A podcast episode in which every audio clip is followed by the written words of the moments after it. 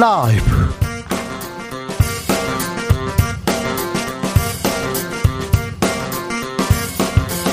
2022년 7월 7일 목요일입니다. 안녕하십니까. 주진우입니다. 윤석열 대통령 외과 육촌이 대통령실에서 근무하고 있다. 논란은 다시 시작됐습니다. 대통령실은 임용에 하자 없었다. 인척이라고 채용 안 되는 것도 차별이라고 해명했습니다. 김건희 여사 지인의 나토 동행에 이어서 육촌까지 비선 논란은 점점 커지고 있습니다. 윤 대통령의 지지율 침체 늪으로 빠져드는데요. 집권 두 달 맞은 윤석열 정부 잘하고 있습니까? 여당인 국민의힘은 잘하고 있습니까? 이인재 국민의힘 상인 고문에게 들어보겠습니다. 검찰이 박지원 서훈 전 국정원장 수사에 즉각 착수했습니다. 국정원 고발한 지 하루 만입니다. 박지원 전 원장은 소설 쓰지 마라, 안보 장사 하지 마라, 즉각 반발했습니다. 정보기관에서 정보기관장을 고발한 사건, 전 세계 스파이 역사에서도 없는 일인데요. 검찰의 즉각적인 수사로 민주당은 문 정부 향한 정치 보복이다, 좌시하지 않겠다 밝혔습니다. 주스에서 들여다봅니다. 성상납 증거인멸 교사 의혹. 이준석 대표 운명의 날 맞았습니다. 잠시 후 7시에 이 대표는 직접 윤리에 출석해서 입장을 밝히기로 했는데요.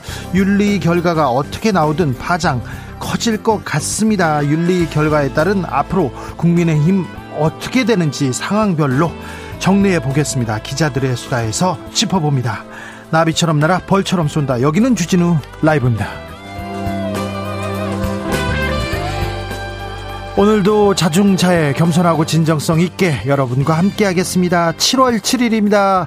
오늘 어떻게 보내고 계신지요? 특별하게 게, 계시죠? 잘 지내시죠? 뭐 장마에 괜찮으시죠? 건강 주의하고 계시죠? 자, 주진우 라이브와 나의 연결고리 오늘도 찾아보겠습니다.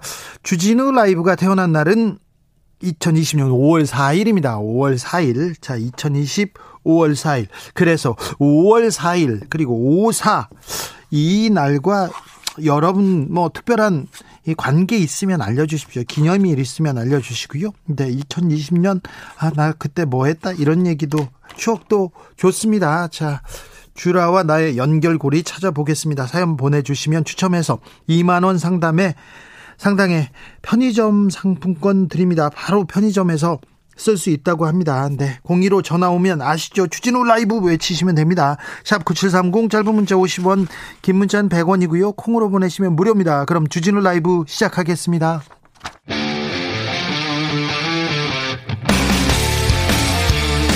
탐사보도 외길 인생 20년. 주 기자가 제일 싫어하는 것은?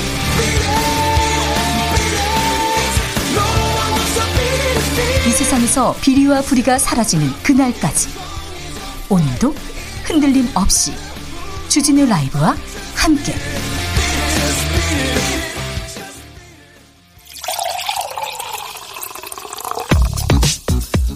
진짜 중요한 뉴스만 쭉 뽑아냈습니다. 주스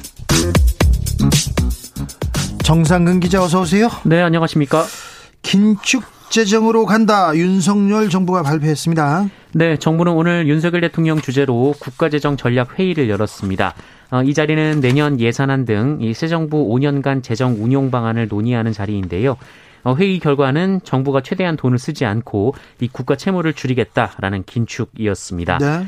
어, 정부는 이를 위해 연말 기준 마이너스 5.1%로 예상되는 GDP 대비 관리재정 수지 수준을 마이너스 3% 이내로 줄이기로 했습니다. 어, 그리고 이를 통해 연말 기준 49.7%인 GDP 대비 국가 채무 비율을 50% 중반에서 통제하기로 했습니다. 어, 윤석열 대통령은 예산만 투입하면 저절로 경제가 성장하고 민생이 나아질 것이라는 재정 만능주의 환상에서 이제 벗어나, 벗어나야 한다라면서 어, 당면한 민생 현안과 재정 위기 극복을 위해 정부부터 솔선해서 허리띠를 졸라매야 한다라고 말했습니다. 그렇다면 정부의 사업들 하나씩 없어지거나 줄어들겠네요. 네, 당장 공무원 정원 보수가 엄격하게 관리될 예정입니다. 이 공무원들의 월급은 동결 또는 최소한의 인상이 될 것으로 보이고요. 이 매년 뽑는 공무원의 숫자도 줄어들 가능성이 높습니다. 아니 근데 공무원들 사실 박봉에 굉장히 고생하신다 이런 생각 드는데요. 네, 얼마 전에도 그 야근을 많이 한 공무원이 스스로 극단적인 선택을 하는 사건도 네, 있었는데요. 너무 힘들었고 또 코로나 때 공무원들이 어떻게 그 시간과 노력을 거의 뭐 갈아 넣다시피 해가지고 그렇게 고생했는데 아 또 이렇게 얘기합니다. 그렇다고 해서 뭐 어, 공무원 보수 이렇게 막 높여주고 그러지 못했어요. 네, 뭐 사실 문재인 정부 때도 공무원 보수 인상률이 높았던 것은 아닙니다. 어느 정도 됩니까? 이 박근혜 정부 때는 3% 인상률을 기록했었는데요. 네. 이 문재인 정부 들어서는 최대 2.8%, 최소 0.9% 수준으로 올랐습니다. 그러니까 공무원들이 계속 고통을 감내하고 있었는데요. 네, 그리고 올해 총 1,205개의 민간 보조 사업 중 440개 사업을 점검해서 61개를 폐지하고 191개를 감축 대상으로 분류했습니다. 어, 그리고 어르신들을 대상으로 한 공공 일자리 사업도 전면 폐기할 것으로 보이고요. 어, 이와 함께 특별 고용 촉진 장려금, 어, 청년 추가 고용 장려금, 청년 채용 특별 장려금, 지역 방역 일자리 등도 올해를 마지막으로 종료가 될 것으로 보입니다. 네. 어, 대신 정부는 민간 기관의 참여를 제고하는 방식을 통해 복지와 성장의 선순환을 꾀한다 이런 입장입니다. 네. 어, 가사 서비스나 노인 돌봄 서비스 등을 어, 민간을 참여시킨다라는 계획입니다. 음, 공무원들 감내. 고위공직자들 지금 일 안 하고 있는 인사 관련된 고위공직자들 비서관들 그런 분들 있지 않습니까? 그분들 일 잘 안 하고 있습니다. 그런 분들은 임금 좀 깎읍시다. 지금 국회 안 열었습니다. 개원도 못하고 개원을 하내야 마나 그걸 가지고 지금껏 싸우고 있는 국회의원들, 고위공직자들은 좀 월급 좀 깎읍시다. 그런데 아, 좀 일선에서 고생하시는 분들한테는 이렇게 얘기 안 했으면 좋겠습니다. 5% 6% 지금 물가 오른다고 계속 얘기하면서 그리고 임금을 최소화하거나 동결하면 그러면 깎으라는 얘기 아닙니까? 일단 고위공직자들, 국회의원들 그런 분들 있지 않습니까? 장관, 차관들. 특별히 지금 인사 참사 나오고 있지 않습니까? 그 주변 분들, 능력 부족한 분들, 그분들 먼저 생각합시다. 그랬으면 좋겠습니다. 제 생각입니다. 계속 외치려고 합니다. 국정원에서 국정원장, 전직 국정원장을 고발했어요. 그런데 대통령실에서 바로 입장을 밝혔습니다. 네, 어, 대통령실은 전날 국가정보원이 이 문재인 정부 시절 서해 공무원 피살 사건, 이 탈북어민 북송 사건 관련해서 전직 원장들을 고발한 것과 관련해 어, 국정원에서 낸 보도자료를 보고 사실을 인지했다라면서 어, 공무원 피격을 두고 국가가 자진 월북 프레임을 씌우려 했다면 어, 그리고 북한 입장을 먼저 고려해 귀순 어민의 인권을 침해했다면 어, 중대한 국가 범죄라는 점에서 주목하고 있다라고 밝혔습니다. 인권을 침해했다면 단서가 달리긴 했지만 중대한 국가 범죄다 이렇게 얘기했어요. 이거 국정원에서 고발을 한다 하자마자 대검에서 서울중앙지검 딱 보냅니다. 보내자마자 대통령실에서 이렇게 얘기하면 이거 수사 이렇게 해라 가이드라인 줬다 이렇게 이렇게 이렇게 의심을 받을 수도 있는데 뭐 강한 발언이 나왔습니다. 박지원 전 국정원장 뭐라고 합니까? 네, 박지원 전 원장은 라디오 방송에 출연해서 국정원을 정치 한가운데로 불러들이는 것은 있으면 안 되는 일이다라면서 네. 국정원 고발이 왜 비선 논란이 불거진 다음 날 어제였는지 의아하다라고 말했고요. 예. 어, 또 경향신문과의 인터뷰에서는 이 대통령실의 반응에 대해 어, 검찰의 수사 가이드라인을 준 것이다라고 주장하기도 네, 네. 했습니다. 그 얘기 바로 나올 수밖에 없는 그런 구조인데요. 박지원 원장 모셔가지고 저희가 자세하게 이 얘기는 다뤄보겠습니다. 그리고 국정원이 정치 속으로 걸어 들어갔습니다. 이 부분은 어떤 영향을 미치게 되는지 조금 이따 저희가 자세히 이야기 나눠보겠습니다. 그런데 말입니다. 대통령실에 윤 대통령의 친척이 채용됐다고요? 네, 어, 대통령 내외를 지근 거리에서 보좌하는 대통령실 부속실에 윤석열 대통령의 외가 쪽 친족인 최모 씨가 국장급 선임 행정관으로 일하고 있다고 어제 KBS가 보도했습니다. KBS 보도입니다. 어, 윤석열 대통령과 이 최모 씨는 팔촌지간이라고 하는데요. 어, 윤석열 대통령 캠프에 참여했던 사람들은 촌수에 관계없이 이 최 씨는 윤석열 대통령의 친동생 같은 사이라면서 후보 시절에도 그 윤석열 대통령 자택을 스스럼 없이 드나들었다라고 전했습니다. 어, 최 씨는 윤석열 대통령이 국민의힘 경선에 참여할 당시 회계 업무를 담당했고 이후 인수위에도 몸을 담았다라고 합니다. 네. 어, 그리고 부속실에서는 김건희 여사의 일정을 조율하는 등 어, 사실상 부속 2팀의 역할을 상당 부분 맡고 있는 것으로 전해졌습니다. 대통령실에서 뭐라고 합니까? 대통령실은 이 최모 씨를 채용한 것은 능력에 따른 적재적소 인사라는 입장입니다. 이 대통령실 측은 인척이라는 이유만으로 역량이 있는데도 배제한다면 그것 또한 차별이다라면서 어, 외가 육촌은 이해충돌 방지법에 전혀 저촉되지 않고 외가 육촌 채용도 국민 정서에 반한다면 어, 그건 법을 정비할 사안이다라고 밝혔습니다. 법을 정비한 정비할 사안이라고요? 네, 실제로 이해충돌 방지법상 이 공공기관이 공직자 가족을 채용할 수 없도록 한 규정은 이 배우자, 직계혈족, 형제자매 어, 이렇게 좀 비교적 좁게 규정하고 있는데요. 예, 하지만 국회의원 보좌진의 경우 네. 4촌 이내는 아예 채용이 금지되고 이 8촌 이내의 경우 국회 사무처에 신고를 해야 합니다. 예전에 예전에 가까운 친척들 보좌관이나 비서관으로 고용하고 돈 주고 뭐 그랬던 경우가 많았거든요. 그리고 또 국회 말 그 의원 임기 말에 말에 그냥 자기 친척들을 몇 명 이렇게 고용해가지고 월급을 나눠주는, 나눠 쓰는 세금을 나눠 쓰는 그런 일이 있어서 그거 못하게 막았는데 아, 지금 대통령실은 그런 내용이 조금 없어요. 구멍이 좀 날만도 합니다. 네, 그런데 대통령실은 이 논란이 일고 있는 이 해외 순방을 보조했다는 신 씨, 그리고 현재 근무 중이라는 최 씨의 이 역량을 입증할 만한 경력을 공개할 자료가 있느냐, 어, 이런 질문에 대해서는 이 대통령실 직원의 경력 사항을 일일이 확인해 줄 수 없다라고 말했습니다. 그래도 신 씨, 최 씨에 대해서는 국민 정서가 있는데 국민들이 야, 친분 있다고 막 데려가냐? 막 순방에? 그것도? 전용기도 막 태워주냐? 그렇게 얘기하고 있고요. 야, 친인척이라고, 인척이라고 고용했냐? 이렇게 얘기가 나올 수도 있습니다. 나올 수도 있습니다. 그래가지고 그, 이 부분에 대해서는 조금 해명을 하는 게 맞습니다. 해명을 해야죠. 0780님께서 6천 아닌가요? 얘기합니다. 외가 6천이고요. 윤 대통령하고는 8천이라고 합니다. 우리가 이거 족보까지 내놓고 이거 몇 천이다 이거 세고 있어야 되는 건지 이런 내용 아 대통령실의 부담입니다. 이거 계속해서 이렇게 두실 건지 제2 부속실 어떻게 할 건지 계속 아, 논란이 되고 있습니다. 그런데 대통령실에서 이 부속실 만들 계획 없다. 또 한 번 얘기했어요. 네, 대통령실 관계자는 제2부속실을 만들 계획이 없느냐라는 취재진 질문에 만들 계획이 없다라는 입장을 재확인했습니다. 어, 그러면서 이 부속실 내에서 대통령을 보좌하면서 김건희 여사의 업무가 생기면 그 안에서 충분히 지원이 이루어지고 있다라고 말했습니다.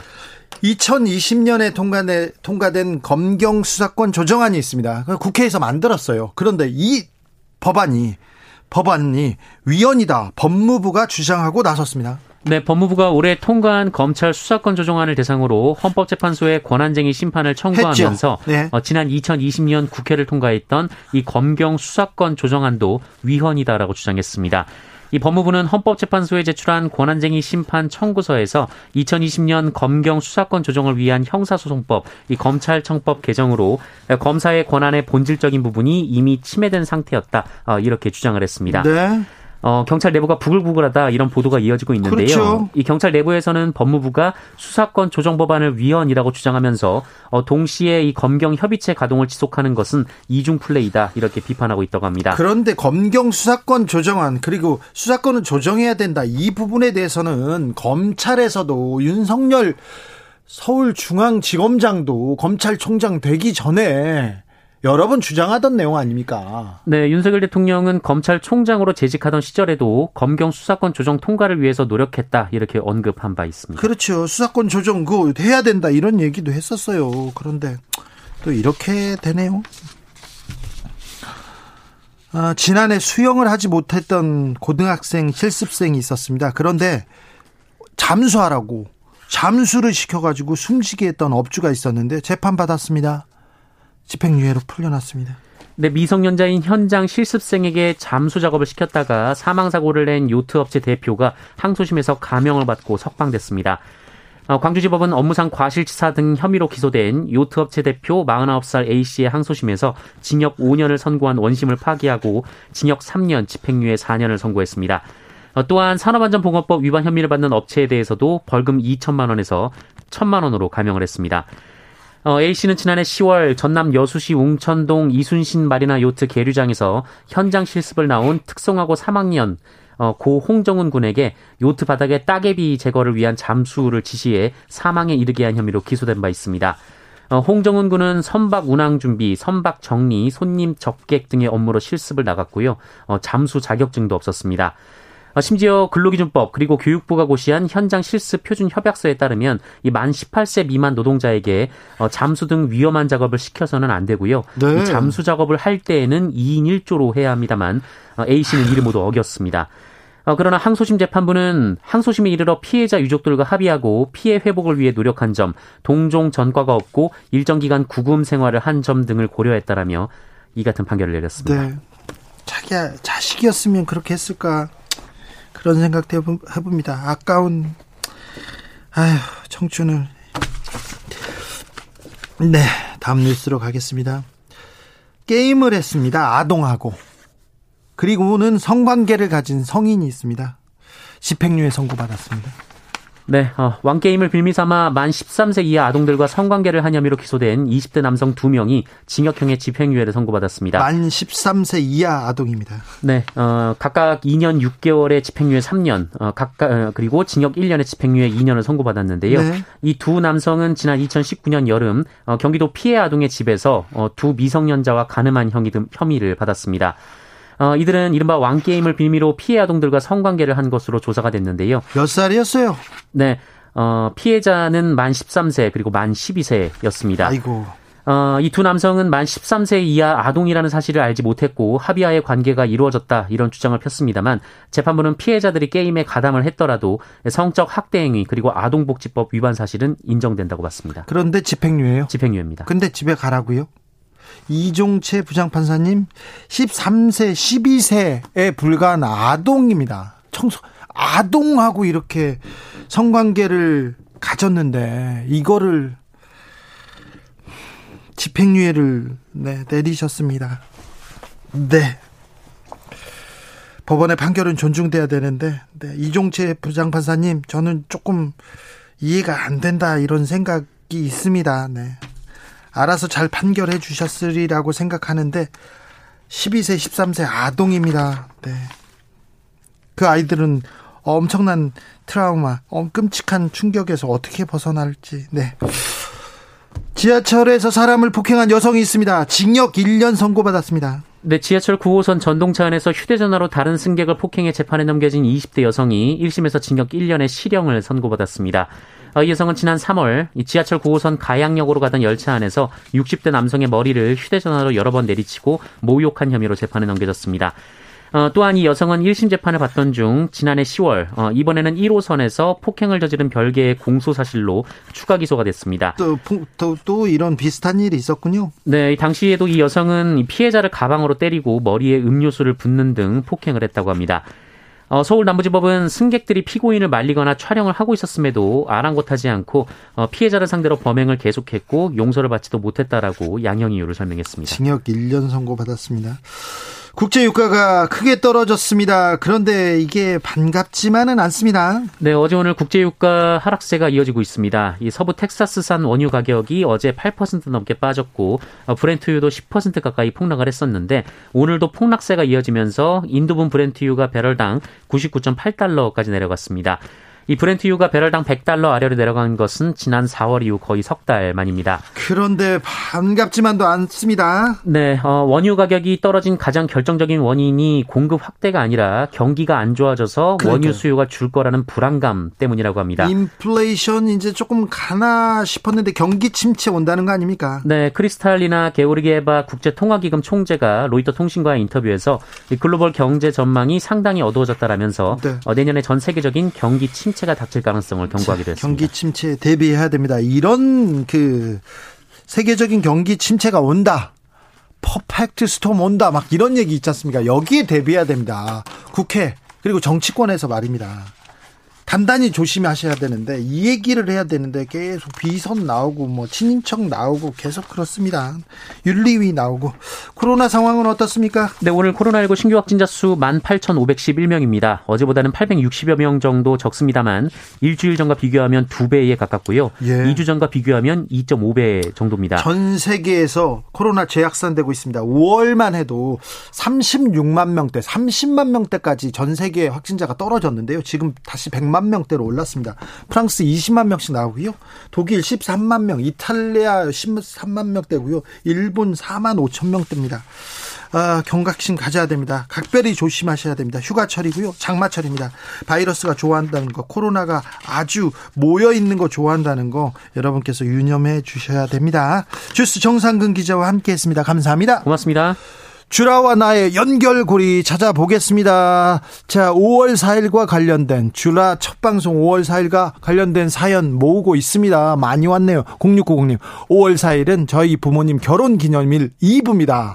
이거 명확하게 좋아요, 이런 거. 부모님 결혼 기념일 2부라는 지 않습니까? 엄청난 지금 저희와 연결고리인 겁니다. 선물 드릴게요. 오늘 정치자 조사 와가지고 주진우 라이브라고 했어요. 2분 두 개 드려야 되는데, 네, 하나는 보내드리겠습니다.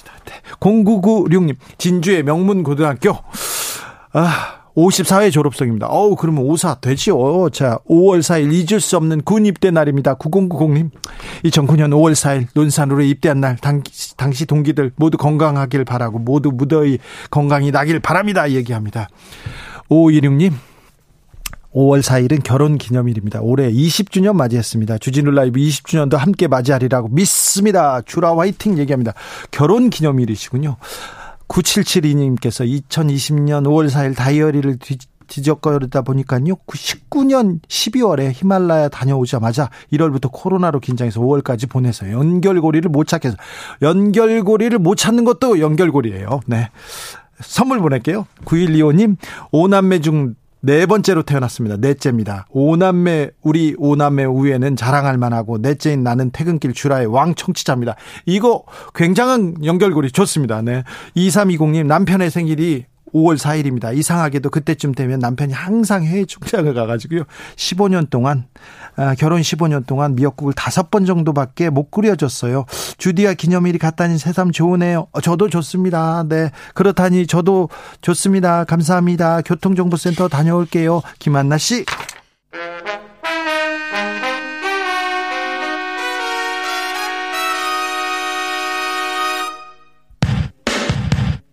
주진우 라이브 돌발 퀴즈. 오늘의 돌발 퀴즈는 객관식으로 준비했습니다. 문제를 잘 듣고 보기와 정답을 정확히 적어 보내주세요. 절기상 이것이 오늘도 열대야와 무더위가 기승을 부릴 예정입니다. 비 소식이 있지만 더위를 식히기엔 역부족인데요. 더위에 지치지 않도록 건강관리 잘 해주셔야 합니다. 질병관리청은 물 자주 마시기와 시원하게 지내기, 더운 시간대에는 휴식하기 등 폭염 대비 3대 건강수칙을 잘 지키는 것이 중요하다고 밝혔는데요. 24절기 중 11번째에 해당하는 절기로 작은 더위라 불리는 이것은 무엇일까요? 보기 드릴게요. 1번 소서 2번 동지 다시 한번 들려드릴게요. 1번 소서 2번 동지 샵9730 짧은 문자 50원 긴 문자는 100원입니다. 지금부터 정답 보내주시는 분들 중 추첨을 통해 햄버거 쿠폰 드리겠습니다. 주진우 라이브 돌발 퀴즈 내일 또 만나요.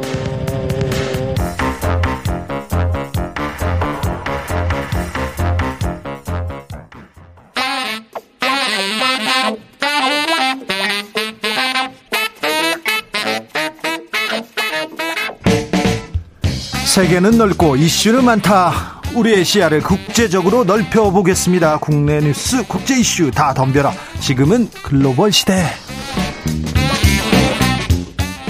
국제적 토크 한번 이어가 보겠습니다. 지글씨 시작합니다. 군사 외교 안보 전문가 김종대 전 의원 어서 오세요. 안녕하십니까? 세계적인 평론 스케일입니다. 이승원 평론가 어서 오세요. 네, 안녕하세요. 이승원입니다. 잘 오셨습니다. 두 분. 네, 물어보고 싶은 게 많았어요. 자, 김종대 의원님. 네. 저도 저기 그 정보기관 사람들 많이 압니다. 아, 그러시겠죠. 네, 국제적으로 많이 압니다. 네. 아니, 관심. 인물이니까. 네, 국제적으로 많이 알아요. 음. 그런데 음. 국 국정원 그러니까 정보기관에서 전직 정, 정보기관 장을 네. 고발했다. 이거는 세계 스파이 역사상 처음 들어봤어요. 아니 글쎄요. 원래 국정원장이 많이 다치는 자리긴 해요. 네. 사실은 뭐 항상 표적이 되죠. 네. 그래서 정권의 순장조란 얘기도 있지 않습니까? 그런데 이번 경우에는 조금 특이한 게, 예, 어떤 그, 저, 뭘 구체적인 비위 사실이 아니라 행정적 절차를 꼬투리 잡았어요. 예. 박지원 전 국정원장은 그 저 정보를 삭제했다. 예. 근데 이거 국정원 정보도 아니에요. 사실 군의 특수 정보 얘기하는 거거든요. 네. 그, 그 문제를 이야기라고 서훈 전 원장의 경우에는 그 탈북 어민 북송한 어민들에 대해 합동신문을 중지시켰다 이거거든요. 그러니까 다짜고짜 이렇게 난데없이 고발을 해버리면 맥락 없이 저는 좀 황당한 게 그 정보 삭제했다는 거는 그 국정원이 자기가 생산 부서가 아니기 때문에 음. 이건 군에서 삭제하든 말든 하면 문제될 일이지 국정원은 정보 활용하는 기관이니까 삭제고 뭐고 말할 당사자가 아니거든요. 그리고 이런 문제가 문제가 될 것 같으면 국정원 감찰실이 나서서 내부 조사라고 박지원 전 원장한테 물어봐야 될 거 아닙니까? 이게 삭제된 걸로 돼 있는데 왜 이러냐? 이런 조사를 하고 전문성 있는 조사가 되고 나중에 법률 검토를 해서 고소하는 건데 이번에 그과 정 과정 없이 그냥 난데없이 고발이에요. 그러니까 이게 좀 뜬금이었고 서훈 원장에 대한 그 고발도 합동 신문을 중지했다 그러는데 그 합동 신문의 내용이 이 사람들이 남으로 그 인계되기 전에 이미 16명을 살해한 흉악범이라는 걸 군 특수정보로 알고 있었거든요. 그러니까 추가 신문을 통해서 더 밝혀야 될 무슨 진실이 누락됐다는 얘기면은 문제가 달라지지만 음. 이미 다 알고 있는 내용이고 그래서 이 추가 신문, 합동 신문을 중지해서 어떤 유의 어떤 정보의 누락이나 또는 왜곡이 있었는가 이런 부분에 대한 설명이 없는 거예요. 그리고 그 부분이 정 궁금하면 서훈 원장한테 물어봐야 돼요. 전직 원장이기 때문에. 근데 이것도 없어요. 그러니까 마른 하늘에 날벼락 떨어지듯이 고발이 일어났다 이겁니다. 이게. 이승원 평론가 어떻게 보셨습니까? 이게 보통 이런 문제는 그러니까 그 전에 국정원장들이 뭐뭐 뭐 수석 그 구속되고 수 네. 수사받고 했던 것들은 이제 박근혜 정부 당시 국정원 특활비 그다음에 그리고 정치적 개입 그런 그렇죠. 거였죠. 네, 뭐 댓글도 그러니까, 있습니다. 네, 그래서 국제 이게 사안이 완전히 다른 게 이거 앞서서 이번 사건 이제 개요를 설명해 주셨고 과전에는 그 전에는 뭐 특활비나 이런 문제 때문에 그랬던 거잖아요. 그러니까 성격이 완전히 다르고 사실 이런 예민한 문제일수록 조금 더 정치하게 가야 되는 건데 그리고 이런 이럴 때일수록 내부적으로 뭔가 한 번 더 점검해야 되는 건데 지금 순서가 그 국힘에서 TF TF 구성했지 않습니까? 사회 공무원 관련해 가지고 그래서 TF에서 얘기하자마자 국정원이 2시간 만에 검찰 고발했다고 밝힌 거예요. 예. 그러니까 대충 순서가 어떻게 가는지를 알고 있는 거죠. 검찰에서 바로 움직이고요. 그렇죠. 검찰에서 1부, 3부 배당했다고 하는데 중앙지검에서 그러니까 뭔가 이렇게 짜여진 것처럼 가고 있다. 그렇기 때문에 이거는 어디서부터 시작된 건지 여러분들 막 어느 정도 감은 잡으실 것 같은데 네. 어 녹록치 않은 상황 같습니다. 어쨌든 그 박지원 원장 같은 경우 굉장히 크게 반발하고 있는 상황인데 어떻게 네. 지금 봐야 되겠죠. 네. 국정원의 기조실장이 조상준 기조실장은 검찰 출신이고요. 친윤계 인사입니다. 음. 그리고 서울중앙지검장 송경호 지검장도 친윤계 검사들인데 이렇게 보면 아 이거 뭐 대통령의 의중을 읽나 이렇게 생각할 수도 있는데 국정원에서 이렇게 고발을 하자마자 검찰에선 수사 나서고 대통령실에선 굉장히 중요한 국가 범죄다 이렇게 얘기하니까 국정원이 정치 속으로 확 들어갔어요. 음. 그러니까 난데없이 고발이 되면서 급속도로 정광석화처럼 이렇게 일이 진행이 되는데 지금 이 서해 공무원 피격 사건에 대해서는 감사원에 특별 감사를 하겠다고 얘기한 지가 벌써 2주가 넘었습니다. 네. 그러면은 저기 모든 어떤 사법 처리라는 건 감사와 그 내부 감찰의 결과를 바탕으로 해서 되는 거잖아요. 그런데 네. 지금 감사가 끝나지도 않았는데 네. 이렇게 어떤 검찰의 속도가 더 빠르다는 거예요. 이렇게 되면은 이 정책이나 어떤 그 예민한 국가 안보의 사항, 특히 정보에 관한 사항을 네. 이런 어떤 그 검사의 어떤 잣대로 해가지고 패스트 트랙으로 가버리는 그렇죠, 예, 이렇게 됐을 때 네. 굉장히 리스크가 커집니다. 그래서 이 부분에 대해서 우리가 결론을 내리기보다는 이렇게 이어가는 어, 그 과정이 어떻게 보면은 그 대통령에 대한 충성 경쟁 같기도 하고 또는 어떤 그 선제적 행동을 하겠다는 충동 같기도 하고 이러다 보니까 이게 뒤죽박죽 되는 거거든요. 네. 도대체 이 사건을 그 조사하는 주체가 지금 감사원, 검찰, 국정원 음. 다 이렇게 흩어져서 제각기 이렇게 그 먼저 속도 경쟁을 해버리는 이것이 이제 과속 사태로 이어지지는 않냐 이런 것이죠. 국정원이 한동안 정치권에서 좀 멀어지고 이 국내 정치에서 멀어지는 것처럼 보였는데 아무튼 윤석열 정부 들어서 조금 다른 기류가 보입니다. 어찌 진행되는지는 지켜보겠습니다. 자, 이것도 물어보고 싶었습니다. 민간인이 대통령 전용기를 타고 이렇게 정상회의를 간다, 도와준다. 이 부분은 어떻게 봐야 됩니까? 이거는 저기 아니 그 이 대통령 1호기 아닙니까? 네. 온갖 국가 기밀이 다 있고 대통령과 그 주변 인사들에 대한 상세한 정보가 이게 그 국가적으로 민감한 내용을 다 담고 있는 이런 공간입니다. 제가 저 네. 순방 취재를 한번 하려고요. 네. 얘기를 했는데 네. 대통령실하고 얘기를 하잖아요. 그럼 외교부로 가서 뭘 받아오래요. 음. 외교부 가서 도장 받잖아요. 음. 그럼 경호처 가서 받아야 됩니다. 그리고는 한 다섯 군데 여섯 군데를 뭘 해서 결국은 못 가게 되더라고요. 음. 아니 그리고 보험도 새로 들어야 돼요. 아이고 말도 못 해요. 예. 신원조회부터 여러 가지 신원조회 보험 네, 네. 뭐다 해야 됩니다 이거. 지금 이제 보면은 이게 좀 이해가 안 가는 게 기타 수행원이라는 말도 처음 들어보고 네. 이제 보통 이제 공식 수행, 실무 수행, 뭐 특별 수행 이렇게 세 가지로 얘기를 하는데 기타 수행이라면서 지금 민간인을 뭔가 이렇게 감싸려고 하고 있잖아요. 제가 탁현민 의전 비서관한테 전화해 가지고 기타 수행원이 뭐야 물어봤더니 몰라? 아, 왜 몰라? 의전 비서관이 그랬더니 나 처음 들어봤는데 진짜 모르고 있더라고요. 진짜. 예. 네. 그래서 보통 그 대략 말씀드리면 이제 공식 수행이라고 하면 이제 장관급들 한 10명 정도 다 공개가 되죠. 네. 그리고 이제 비서관급들 실무 수행원들도 다 공개가 됩니다. 아예 네. 명단에 누구누구 간다라고 나와 있고 이제 특별 수행이라고 하는 게 보통 기업 들 그렇죠. 이제 재벌 뭐 회장님들 뭐 사장님들 같이 이제 네. 가시는 분들 그리고 대표적으로 뭐 BTS 같은 경우도 특별 수행원 이렇게 이제 세 개 카테고리 대충 나눠지는데 앞에 공식 수행과 그 실무 수행 같은 경우는 같이 1호기를 타는데 이 특별 수행원 같은 경우는 1호기를 타는 경우도 거의 없지 않습니까? BTS가 같이 네. 안 탔어요. BTS는 이제 자, 그 자체 비행기로 그렇죠. 갔죠. 네. 그래서 이게 특별 수행원이라고 하더라도 1호기를 탄다는 건 1호기 자체가 워낙 그 아까 말씀하신 것처럼 1급 비밀을 다루는 곳이기 때문에 그렇기도 하고 그래서 이게 설명 자체가 안 되는 거예요.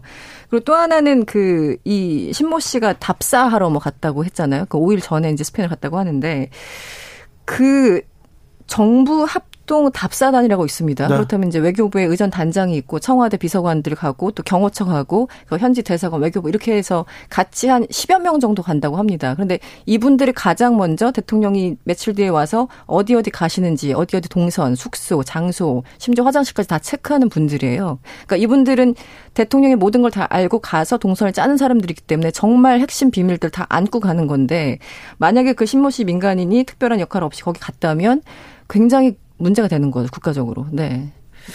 음. 그러니까 이런 상황에서는 이 민간인의 대통령 전용기 탑승이라는 것이 일단은 경호처를 초월한 어떤 음. 단위에서 이루어진 거란 말이죠. 이건 아무래도 저는 어, 여사 측이라고 봅니다. 사실은 경호처 권한으로 이거 불가능합니다. 이런 일이 벌어지는 거. 절대 불가능하죠. 음. 예, 그래서 그거는 상부의 지시로 이루어진 네. 것이라고 봐야 되겠고 또 신분이 이제 그 의저 의 인사비서관의 배우자 네. 같은 경우도 이렇게 보면은 이거는 경호처가 만약에 자기들의 권한을 행사했다면 아마 차단했을 겁니다. 이건 100%예요. 근데 경호처에서 no라고 얘기해야죠. 외교부에서 no라고 해야죠. 특별히 그런데 그 위에서 네. 지시가 내려왔을 땐 다른 거죠.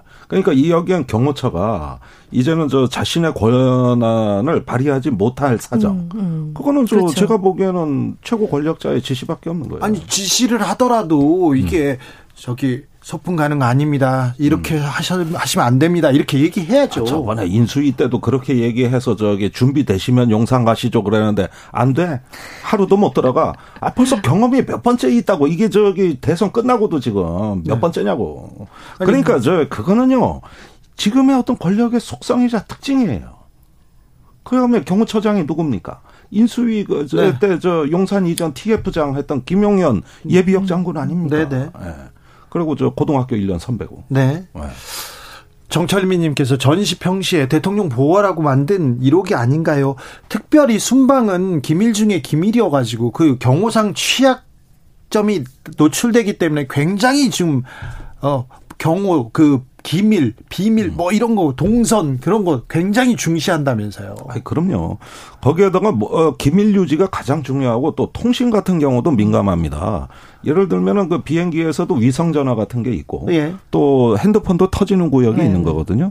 이럴 때 통신 통제하는 것도 굉장히 민감한 문제예요. 그래서 그런 경우도 굉장히 아주 세심하게 관리가 되다 보니까 네. 철저한 신원 조사와 인가된 인원이 그 탑승하도록 요건 다 규정이 돼 있고 예. 예, 요것에 의해서 법률과 규정에 의해서 하는 거예요. 알겠습니다. 근데 이번에는 완전히 이런 게 초월돼 있잖아요. 없어진 네. 거죠. 네.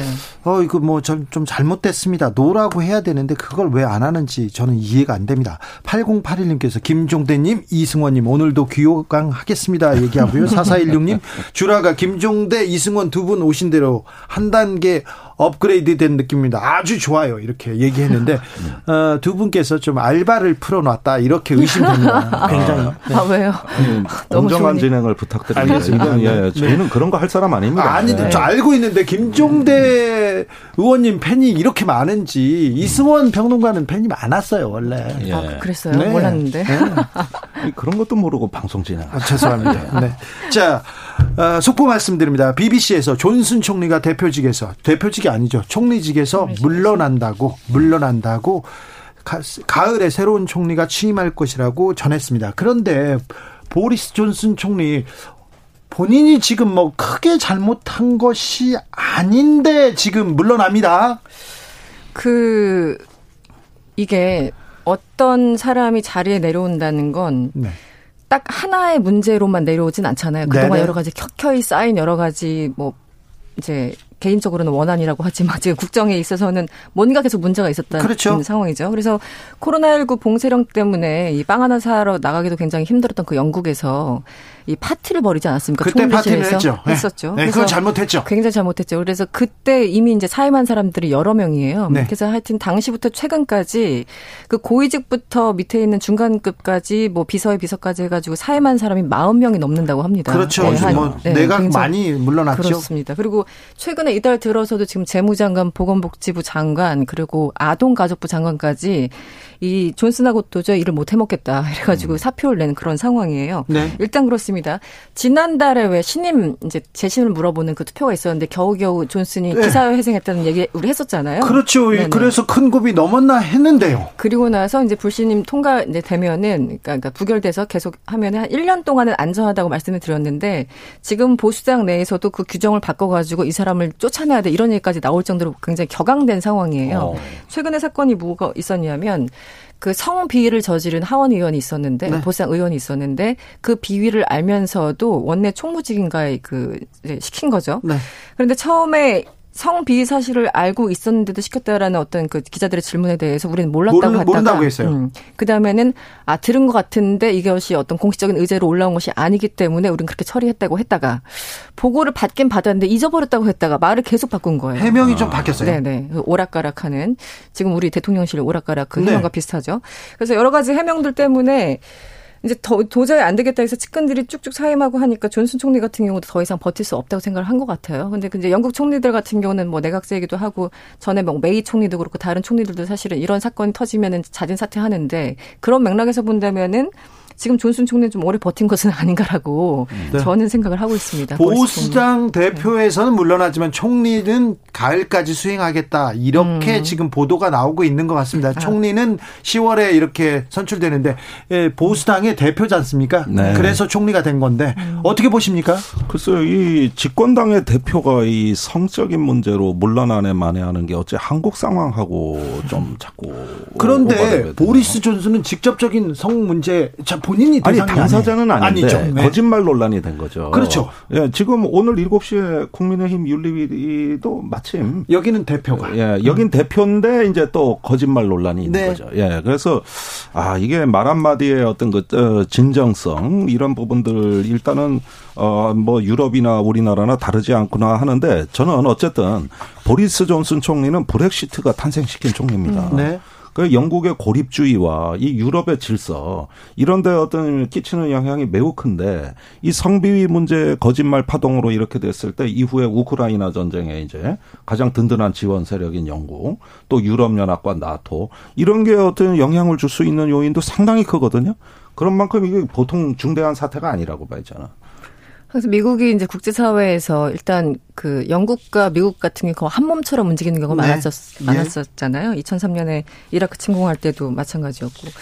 그래서 무슨 일이 있어도 영국은 웬만하면 미국 편을 들어주는 그런 스탠스를 취하는 경우가 많았었는데 사실은 지금은 정말 전시잖아요. 우크라이나 전쟁 와중에 영국의 어떤 총리가 물론 가을까지 한다고 하지만 만약에 성격이 좀 바뀌거나 입장이 좀 바뀐다면 또 어떻게 국제 질서가 갈지 왜냐면 영국은 어쨌든 발언권이 센 국가이기 때문에 네. 그 전반적으로 의원님 말씀하신 것처럼 그런 부분이 그런 부분이 굉장히 좀 걱정되기는 합니다. 예, 네. 작년에 G7 그 정상회의가 끝나고 바이든, 보리스 존슨 두 사람이 만나 New Atlantic Charter 음. 신대서양형 저 헌장을 체결했어요. 이게 그 처칠 이후에 처음 있는 일이거든요. 음. 그래가지고 미영 동맹이 이제 유럽과 아시아까지 이렇게 그 지도하는 세력으로 급부상이 됐고 양국의 어떤 그 외교적인 긴밀함 이런 것들이 어떤 세계의 어떤 지도력을 만들어내는 하나의 줄기세포처럼 인식되어 온 게 그간의 과정입니다. 네. 근데 지금 바이든 대통령의 지지율이 거의 역대 최하고 네. 또 영국 총리가 이렇게 사임을 했을 때 과연 서방의 국제사회를 이끄는 지도력의 문제가 어그 예전같이 신뢰를 가질 수 음. 있겠느냐. 저 이거 분명히 문제가 생길 거라고 음. 봐요. 네. 그런데 외국에서는요, 음. 정치인이 말이 왔다 갔다 거짓말을 했다. 이런 부분 굉장히 심각하게 보나 봅니다. 그 사건 자체의 중대성도 물론 중요하지만 그 이후에 해명 과정이 사실 더 중요한 대표적인 사례가 있었죠. 클린턴 대통령 같은 경우. 네. 뭐 부적절한 관계 이제 나중에 시인하긴 했습니다만 처음에 여러 가지 이제 이슈에 있어서 뭐 미국도 마찬가지고 특히 서양은 어떤 사건이 터지면 그 위기 관리를 어떻게 하느냐, 위기 대응을 어떻게 하느냐, 정말 거짓말을 하느냐 안 하느냐 이거 가지고 더 많이 평가를 하거든요 지도자들에 음. 대해서. 그래서 마찬가지인 것 같습니다. 존슨 같은 경우는 말씀하신 것처럼 그 측근이 음.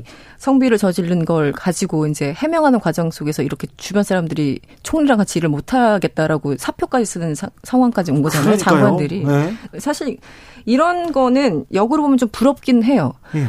대통령이 뭐 말실수를 하거나 뭐 오락가락 했을 때 우리나라 장관 중에 결기 있게 사표 던진 사람 저는 본 적이 없거든요. 네. 네. 그러니까 그런 전통 같은 건 어쨌든 서양에 있는 건도 사실인 것이고. 예. 네, 어쨌든 음. 외국에서는 일부 국가에 뭐 한정되긴 하겠지만 그 거짓말에 대해서 도덕성 평가가 가장 좀 적나라하게 적용되는 것이 아닌가라는 네. 생각이 다시 한번 들어요. 네.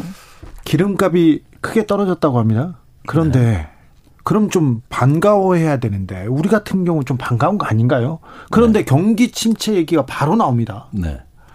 자, 이게 뭐 지금 공급망의 위기 또 어떤 그 경기 침체 뭐 이런 얘기들까지 이제 서슴치 않고 나오고 있고. 예. 그런데 최근에 내년은 무조건 힘들 거라고 얘기하고요. 음. 예. 지금 미국이 그런 어떤 위기를 먼저 겪고 우리가 음. 그거보다는 약하지만 따라가고 있어요. 예. 그런데 이번에 그 제가 유심히 본 국제 뉴스가 하나 있습니다. 예. 그 제니 델런 미국의 재무부 장관이 예. 그저께죠. 5일 날 류허 국무원 그 저 부총 어, 네. 부총리급 네. 예 거기 그 양국의 재무 담당자가 화상 회의를 했는데 중국 네. 예, 중국 예, 미중 간에 네. 그런데 참 재밌는 일이 거기서 나온 그 보도 내용들이 이런 겁니다. 글로벌 공급망 금융위기 에너지 위기를 해결하는데 미중은 협력해야 된다. 네. 그러면서 트럼프 대통령 시절에 미국이 중국에 왕창 때린 관세 네. 3천억 달러 정도 돼요. 네. 이 관세를 앞으로 철폐할 예정이라는 거. 네. 그다음에 중국 기업에 대한 압박도 해제하겠다. 완화하겠다. 예. 이렇게 돼가지고 만약에 이 무역 관계 재조정이 들어가면 미국의 인플레이션을 1% 정도 낮출 수 있다는 게 전문가들 의견입니다. 예. 그러면 여태까지 인도 태평양 전략 나토 정상회의 가가지고 중국 견제 얘기한 거 다 어디로 간 거예요? 아니 우리는 어떻게 해야 돼요? 그런데 네. 미국도 그렇게 하는데 네. 우리는 어떻게 해야 됩니까? 우리가 탈중국 한다고 네. 먼저 얘기하고 나서는 건 또 뭐냐 이거 경제수석도 얘기해 버렸잖아요. 예. 그러니까 이게 중국이 그 탈중국 그 최상목 경제수석의 예. 나토 회의 당시에 발언에 대해 가지고 반응이 나왔는데 예. 뭐 그렇게 규탄을 안 해요. 중국 얘기는 이거예요. 네. 할 테면 해봐. 예를 들면 그 저기 중국 외교부 대변인 얘기는 이거죠. 어 작년에 한중 그 무역액이 그 전해에 비해 가지고 26.9% 늘었다. 음. 그다음에 네. 양국에 그래서 3천억 달러 무역액 사상 최초로 달성했고 4천억 위안의 양국 통화 스와프가 체결돼 있고 음.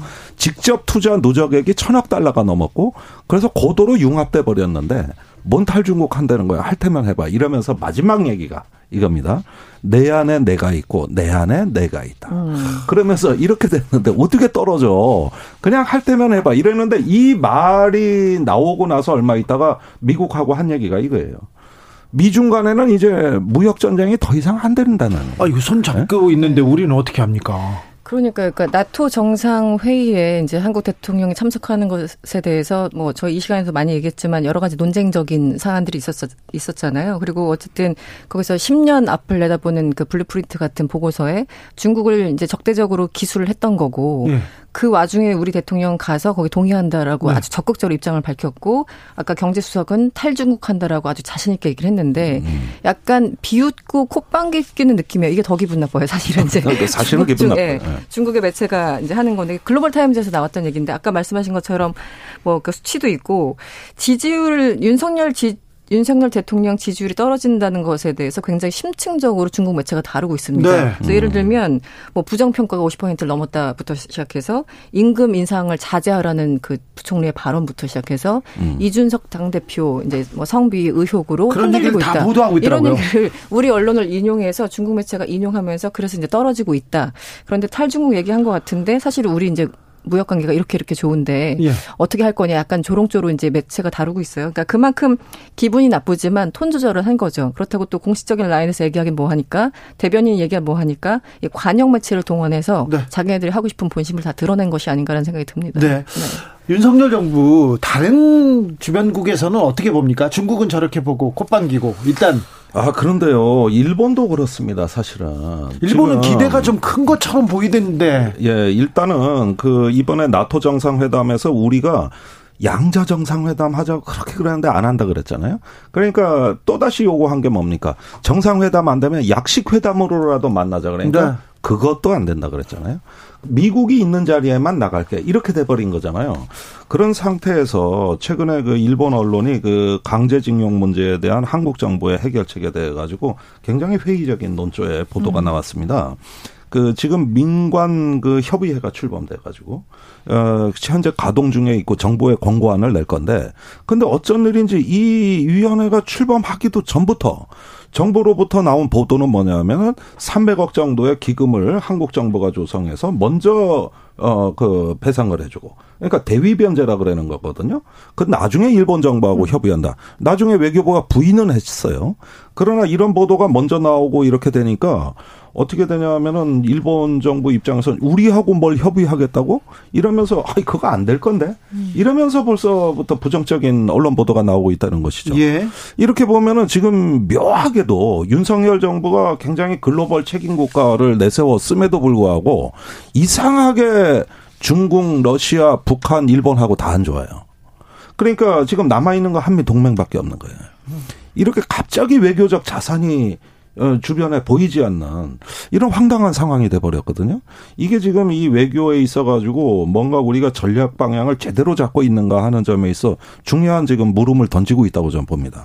최근에 이제 그 니온게이제 신문에서 지난 4일 보도한 건데 왜냐면 이제 민간 협의회가 4일 공식으로 출범을 했기 때문에 관련 보도가 그날 좀 나왔던 거죠. 그래서 의원님 말씀하신 한국 정부의 대의 변제 혹은 하늘 기업 등 그러니까 민간이 참여해서 기금을 만드는 그 두 가지 방법들을 이제 얘기하고 있는데 결국은 핵심은 강제징용이 됐던 위안부 문제가 됐던 그 피해자들이 억셉할 수 있는 방법이어야 되는 거잖아요. 그런데 지금 나오는 대의변제 등등 등은 강제징용 관련해서 그 피해자들을 받기가 좀 어려운 사안이 아닌가 굉장히 일단 일본 언론 자체가 굉장히 회의적인 거예요. 네. 그리고 우리 국민들도 사실 민간협의회 출범하는 거에 대해서 한번 여론조사를 해봤으면 좋겠다는 생각이 저 드는데 기대가 음. 크진 않아 네. 보입니다. 일본은 일본은 뭐 현실의 현실의 벽이 높을 것이다 이렇게 그냥 뭐 얘기하고 있고요. 그렇죠. 실현벽이 높다 이렇게 얘기를 하고 있고 그래서 일단 우리는 굉장히 뭔가 적극적으로 문제를 좀 풀려고 하는 것 같고 일본은 니네들 하는 거 봐서 약간 뒷짐지고 있는 듯한 모습도 들고 그 여전히 이제 참여연 선거 때문에 이제 일본이 계속 한국 정부를 만나지 않으려고 하는 거잖아요. 그래서 그 선거 이후에 하늘 정부 간의 어떤 대화가 오갈지는 모르겠으나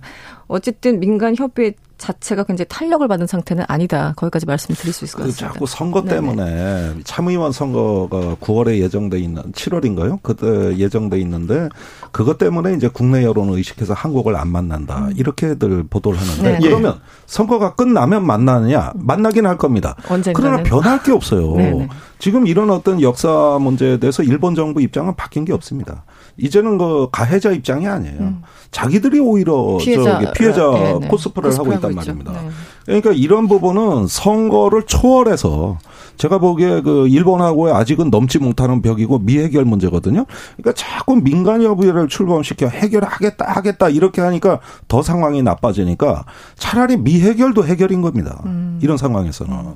그런데 자꾸 조급하게 이렇게 서두르다 보면은 이건 국내 우리나라 내에서도 반발이 심할 건데 이런 점에서 이게 외교적으로 적절한 지렛대를 선택했느냐 이런 부분을 한번 살펴볼 필요가 있는 거죠. 아, 윤석열 정부 두 달 만에 좀 고립되고 있는 모습이어가지고 안타깝습니다. 예. 그러니까 이런 어떤 그 외교라는 거는 주변 국가하고 대부분 관계를 좋게 해가지고 어, 많은 친구를 만드는 게 외교잖아요. 네. 안보 논리는 적을 많이 만드는 거예요. 예.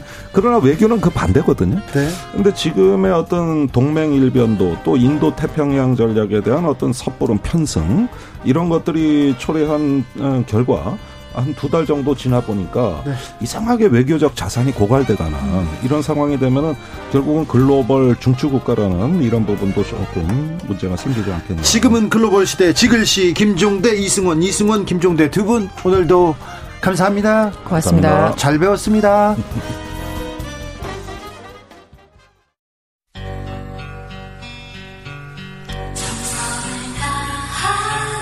정성을 다하는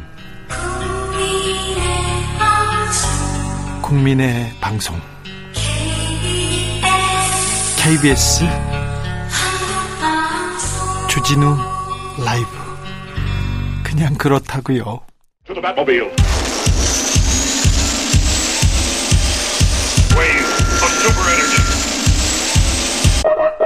주기자의 1분. 윤 대통령의 외가 육촌 임용 인척이라 배제하는 건 차별이다. 친한 동생 나토 동행 무보수라 괜찮다. 논문 표절 만취운전 교육부 장관 야, 야당과 언론의 공격에 고생했다. 성희롱 공정위원장 능력은 훌륭하다. 윤석열 대통령님 오직 국민만 보고 가겠다면서요. 이 모든 일들에 국민이 무슨 상관인지 국민과는 어떤 관계인지 도무지 도대체 모르겠습니다. 민생 경제 해결하겠다면서요. 민생 경제와도 무슨 상관이 있는지도 도대체 모르겠습니다. 오직 능력만 본다면서요. 능력도 실력도 안 보입니다. 복심이라는 그 능력이 있다는 검사 출신 비서관님들 뭐 하십니까? 일 좀 하십시오. 이원모 인사비서관 뭐 하시는지 도대체 모르겠습니다. 연이은 인사참사 당신 책임 큽니다. 그런데 부인까지 전용기 태우고 지금 뭐 하시는 겁니까?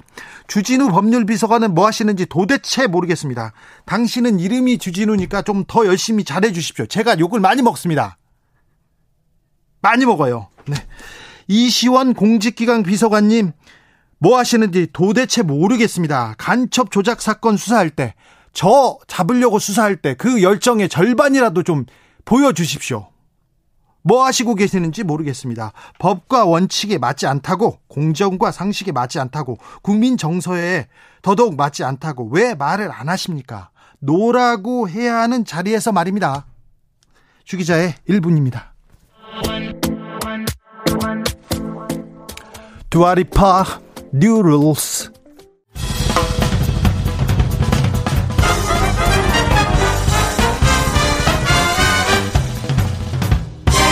훅 인터뷰 모두를 위한 모두를 향한 모두의 궁금증 훅 인터뷰 국민의힘 5년 만에 정권을 탈환했습니다. 지방선거도 압승했습니다.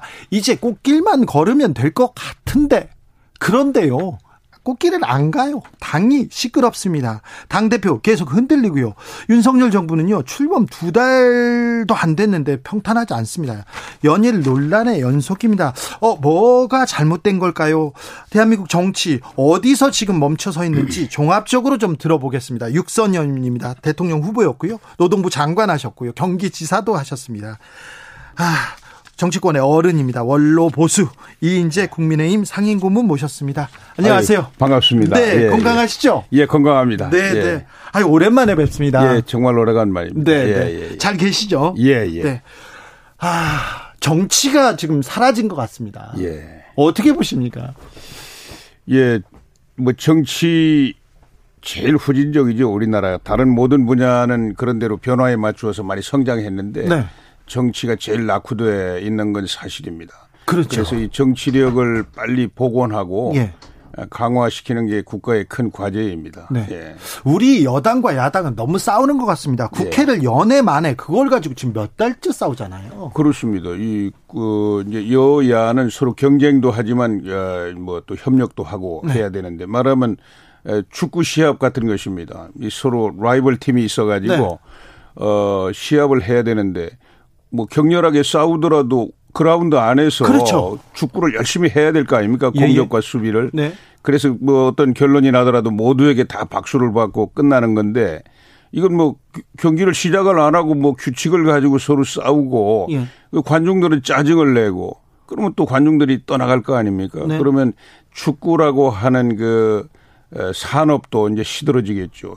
참 보통 문제가 아닙니다. 예. 정치가 시들어지면 안 되잖아요. 안 됩니다. 이 정치 뭐 세계 한 200 몇십 개 나라가 있는데 네. 잘 살고 못 사는 나라들이 있지 않습니까? 예. 그건 순전히 정치력의 차이 때문에 그렇습니다. 아, 그렇습니까? 예, 그렇습니다. 왜냐하면은 그렇죠. 뭐 브라질이나 인도나 이런 데는 뭐 땅덩어리도 미국만 하고 인구는 뭐 미국보다 더 많고 네. 자원도 풍부하지만 어렵지 않습니까? 그렇죠. 왜 그럴까요? 정치의 정치. 정치, 정치의 정치력의 결핍 때문에 그렇죠. 그러면 네. 또 정치가 이렇게 중요한데. 예. 근데 왜 이렇게 정치력이 이렇게 떨어졌을까요? 어, 뭐 그거는 이제 우리 뭐 근본적으로는 뭐 정치 엘리트들이 네. 어떤 비전을 가지고 네. 어, 정치 혁신을 계속해서 했어야 되는데 네. 예, 그런 그 변화에 따라가지 못했기 때문인 것이고요. 예. 어, 하여튼 이 다, 다른 분야는 뭐 국제적인 경쟁이 다 노출돼 있지 않습니까? 예, 예. 국내 시장뿐만 아니라 뭐, 네. 뭐 기업이든 대학이든 뭐 언론이든 심지어 네. 경쟁에 노출돼 있기 때문에 에, 힘들더라도 하여튼 자기 혁신을 해가지고 네. 어느 정도 수준에 다 올라가 있는데 경, 정치는 어떻게 보면은 굉장히 독점 산업이라 용병을 데릴 수도 없잖아요. 그 국제적인 경쟁에도 노출이 안 돼 있고 예. 안에서는 서로 손쉽게 서로 편가르고 서로 적대하는 걸로 국민들이 어떤 희망의 선택이 아니라 네. 분노의 선택을 어, 하는 게 손쉬우니까 네. 그래서 자꾸 이 침체되고 네. 낙후돼 있는 거 아닌가. 저는 어 그래서 지금 뭐 여든 야든 네. 에, 자기 혁신에 분발해야 될 때라고 생각합니다. 그렇습니까? 예, 예. 아, 윤석열 대통령이 출범 뭐 지금 한 두 달째 됐어요. 예. 정권 초기에는 기대도 많고 또 이렇게 예. 좀잘 봐주려고 노력하는 국민들의 예. 성원도 좀 있는데 예. 지금 뭐 좀 그렇게 호의적이지만 않은 것 같습니다. 예, 이제 정권 초기 뭐 제가 여러 정권들 이제 시작하고 끝나는 걸 경험한. 경험한 네. 사람입니다. 그래 이제 대부분의 정권이 출범할 때 많은 기대를 받고 지지율도 네. 높은 게 사실이죠. 예. 뭐 심지어 YS 문민 정부는 뭐 90%까지 아마 지지가 네네. 올라갔었죠. 네. 에, 그런데 이제 처음에 좀 부진한 거하고 에, 지지가 처음에 폭발적으로 이제 증가하는 거하고 뭐 장, 장단점이 다 있을 겁니다. 어, 그런데 뭐 저도 가능하면은 정권 초기에 네. 어, 좀 마치 비행기가 처음 이륙할 때 아주 최고 속도로 어, 이륙을 해가지고 궤도를 잡는 것처럼 어, 좀 국민들의 기대가 폭발하고 어, 또 어떤 강력한 그 비전과 이 개혁 이런 걸 드라이브를 걸어서 이렇게 출발했으면 했는데 에, 지금 여러 가지 여건이 아마 어려운 것 같아요. 그래서 어, 이 조금 속도가 늦은 것 같은데 그러나 이제 기본적으로 어, 뭐 윤석열 정부는 이제 국민의 바램이라든지 시대의 어떤 요청이라든지 네. 이런 걸 뭐 모르고 있는 게 아니고 또 국민들의 그 바램도 알고 있기 때문에 에, 좀 끈기 있게 네. 에, 뭐 조금 늦은 것 같지만은 지금이라도 네. 여러 국정 여러 분야에서 네. 어, 국민들이 바라는 어떤 개혁 드라이브를 좀 걸면서 이렇게 진용을 갖춰가지고 지금 네. 진용도 사실 다 잘 못 갖추고 있지 않습니까? 그런 것 같아요. 근데 예. 국민들을 바람을 아는지 지금 개혁을 하다가 어떤 음. 일을 추진하다가 지금 지지율이 지지부진한 게 아니라 음. 뭘 하는지 모르겠어요. 예, 저도 그래서 그 좀 인수위 때부터 그 개혁 과제를 잘 선정해가지고 네. 뭐 이제 집권 한 100일이면 100일 또 6개월이면 6개월 이렇게 아주 전략적으로 여러 분야 있지 않습니까? 네. 뭐 노동이라든지 교육, 뭐 연금 이런 얘기는 뭐 많이 나왔는데 그 개혁해야 된다고. 그 밖에도 뭐 안보라든지 복지라든지 뭐 이 여러 분야 다 개혁할 게 많이 있지 네. 않습니까? 네. 에, 그런 거를 좀 어, 전략적으로 하나하나 이렇게 네. 국민들 앞에 제시하고 강한 그 추진력으로 밀어붙이면은 저는 앞으로 이제 좀 늦었더라도 그렇게 이제 해 나가지 않을까 이렇게 생각합니다. 예. YS 때부터 국정 개혁, 국정 과제 정하고 그리고 DJ 때도 그렇고요. 음. 그때부터 보고 계셨잖아요. 예, 다 제가 봤죠. 예. 자, 지금 윤석열 정부는 뭘 해야 됩니까? 뭐가 부족합니까? 어, 지금 이제 뭐 이 문재인 정권 5년 동안에 이제 국민들이 안보나 경제나 민생이 총체적으로 이제 흔들렸다. 아주 어려워졌다. 이래서 이제 그에 대한 반동으로 이제 뭐 5년 만에 정권 교체되지 않았어요. 네. 사실은 뭐 이 문재인 정부 또 민주당은 1년 전만 해도 5년 어, 만에 정권이 교체되리라고 생각한 사람은 거의 없었을 겁니다. 그렇죠. 심지어 뭐 우리 당도 마찬가지고요. 네. 또 국민들도 대부분 뭐 10년은 최소한 가지 않겠냐 이렇게 했는데 5년 만에 정권이 하여튼 교체가 돼 버렸잖아요. 예. 어 그래서 이 이런 그 여러 가지 이 그런 그 그걸 반면 교사로 삼아서 네.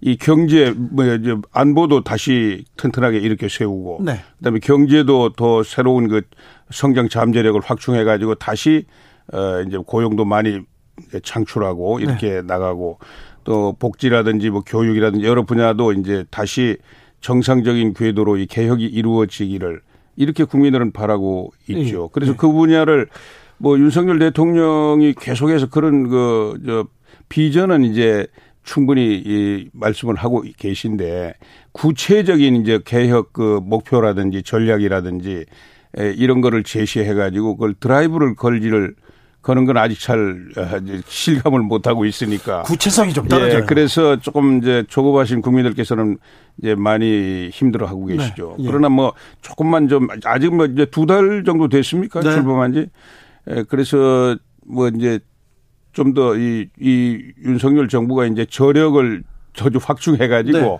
이제 질서 있게 해나갈 겁니다. 예. 그런데 고모님, 고모님은 네. 굉장히 오랫동안 정치를 하시고 음. 오랫동안 사랑받고 오랫동안 이렇게 예. 계셨잖아요. 예. 별명이 피닉제인 건 아시죠? 예. 피닉제 별명은 어떻게 생각하십니까? 아주 아주 그 너무 과분하지만 자랑스럽게 생각합니다. 아 그렇습니까? 예, 예. 요새 정치인들은 수명이 예. 짧아요. 그리고 몇 달 만에 그냥 또 이렇게 금방 사랑을 받다가 이렇게 사라지고요. 그래서요 이렇게 비전을 제시하고 뭐 그렇지 못하는 것 같아요. 그래서 좀 다급한 건가요?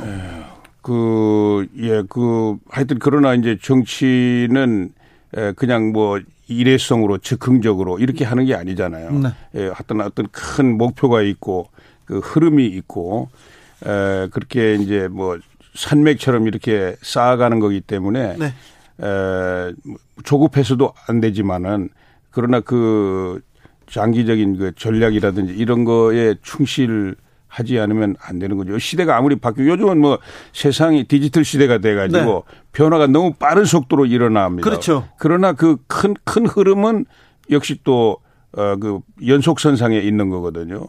예, 왜냐하면 하나가 긍정적으로 변화할 때 그 다음 변화가 또 가능해지는 거니까. 예. 예. 어, 윤 대통령의 출근길 소통 있지 않습니까? 예, 예, 예. 그건 어떻게 보시는지요? 저는 아주 긍정적으로 봅니다. 왜냐하면은 뭐 우리 뭐 문재인 정부도 문재인 대통령도 어, 너무 언론 접촉이 없었다. 뭐 네. 언론 접촉이라는 게 언론인들하고 접촉이 아니라 국민들하고 대화하는 거거든요. 네. 본질이 그렇지 않습니까? 그렇죠. 예.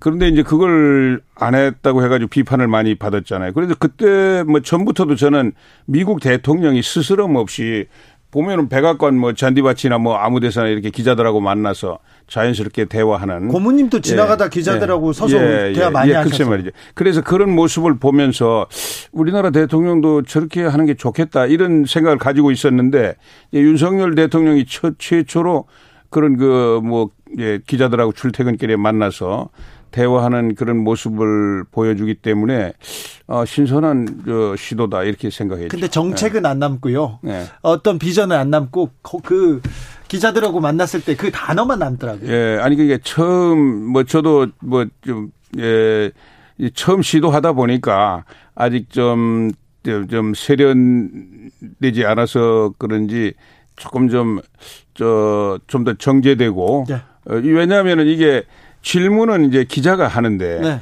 예, 기자의 질문이 좀 거칠고 좀 뭐 예의에 좀 어긋날 수도 있고 뭐좀 어, 좀 억지스러울 수도 있잖아요. 네.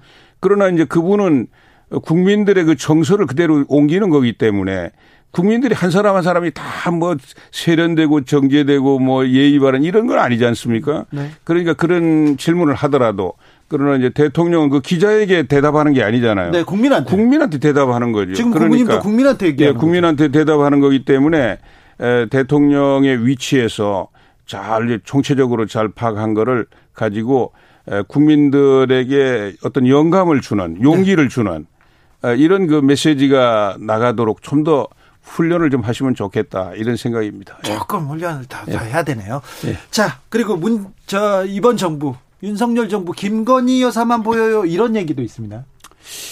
아, 그 저는 뭐 그, 어, 이제 퍼스트 레이디잖아요. 네, 예. 뭐 이제 여러 가지 논쟁이 많았는데 좀 더 우리 국민들께서 어 이제 좀 관대하게 봐주시면 좋겠습니다. 그분이 하는 왜냐하면은 뭐 그분이 네. 직접 정치에 뭐 뛰어들어서 뭐 하는 건 아니지 않습니까? 예, 예, 예. 예. 예.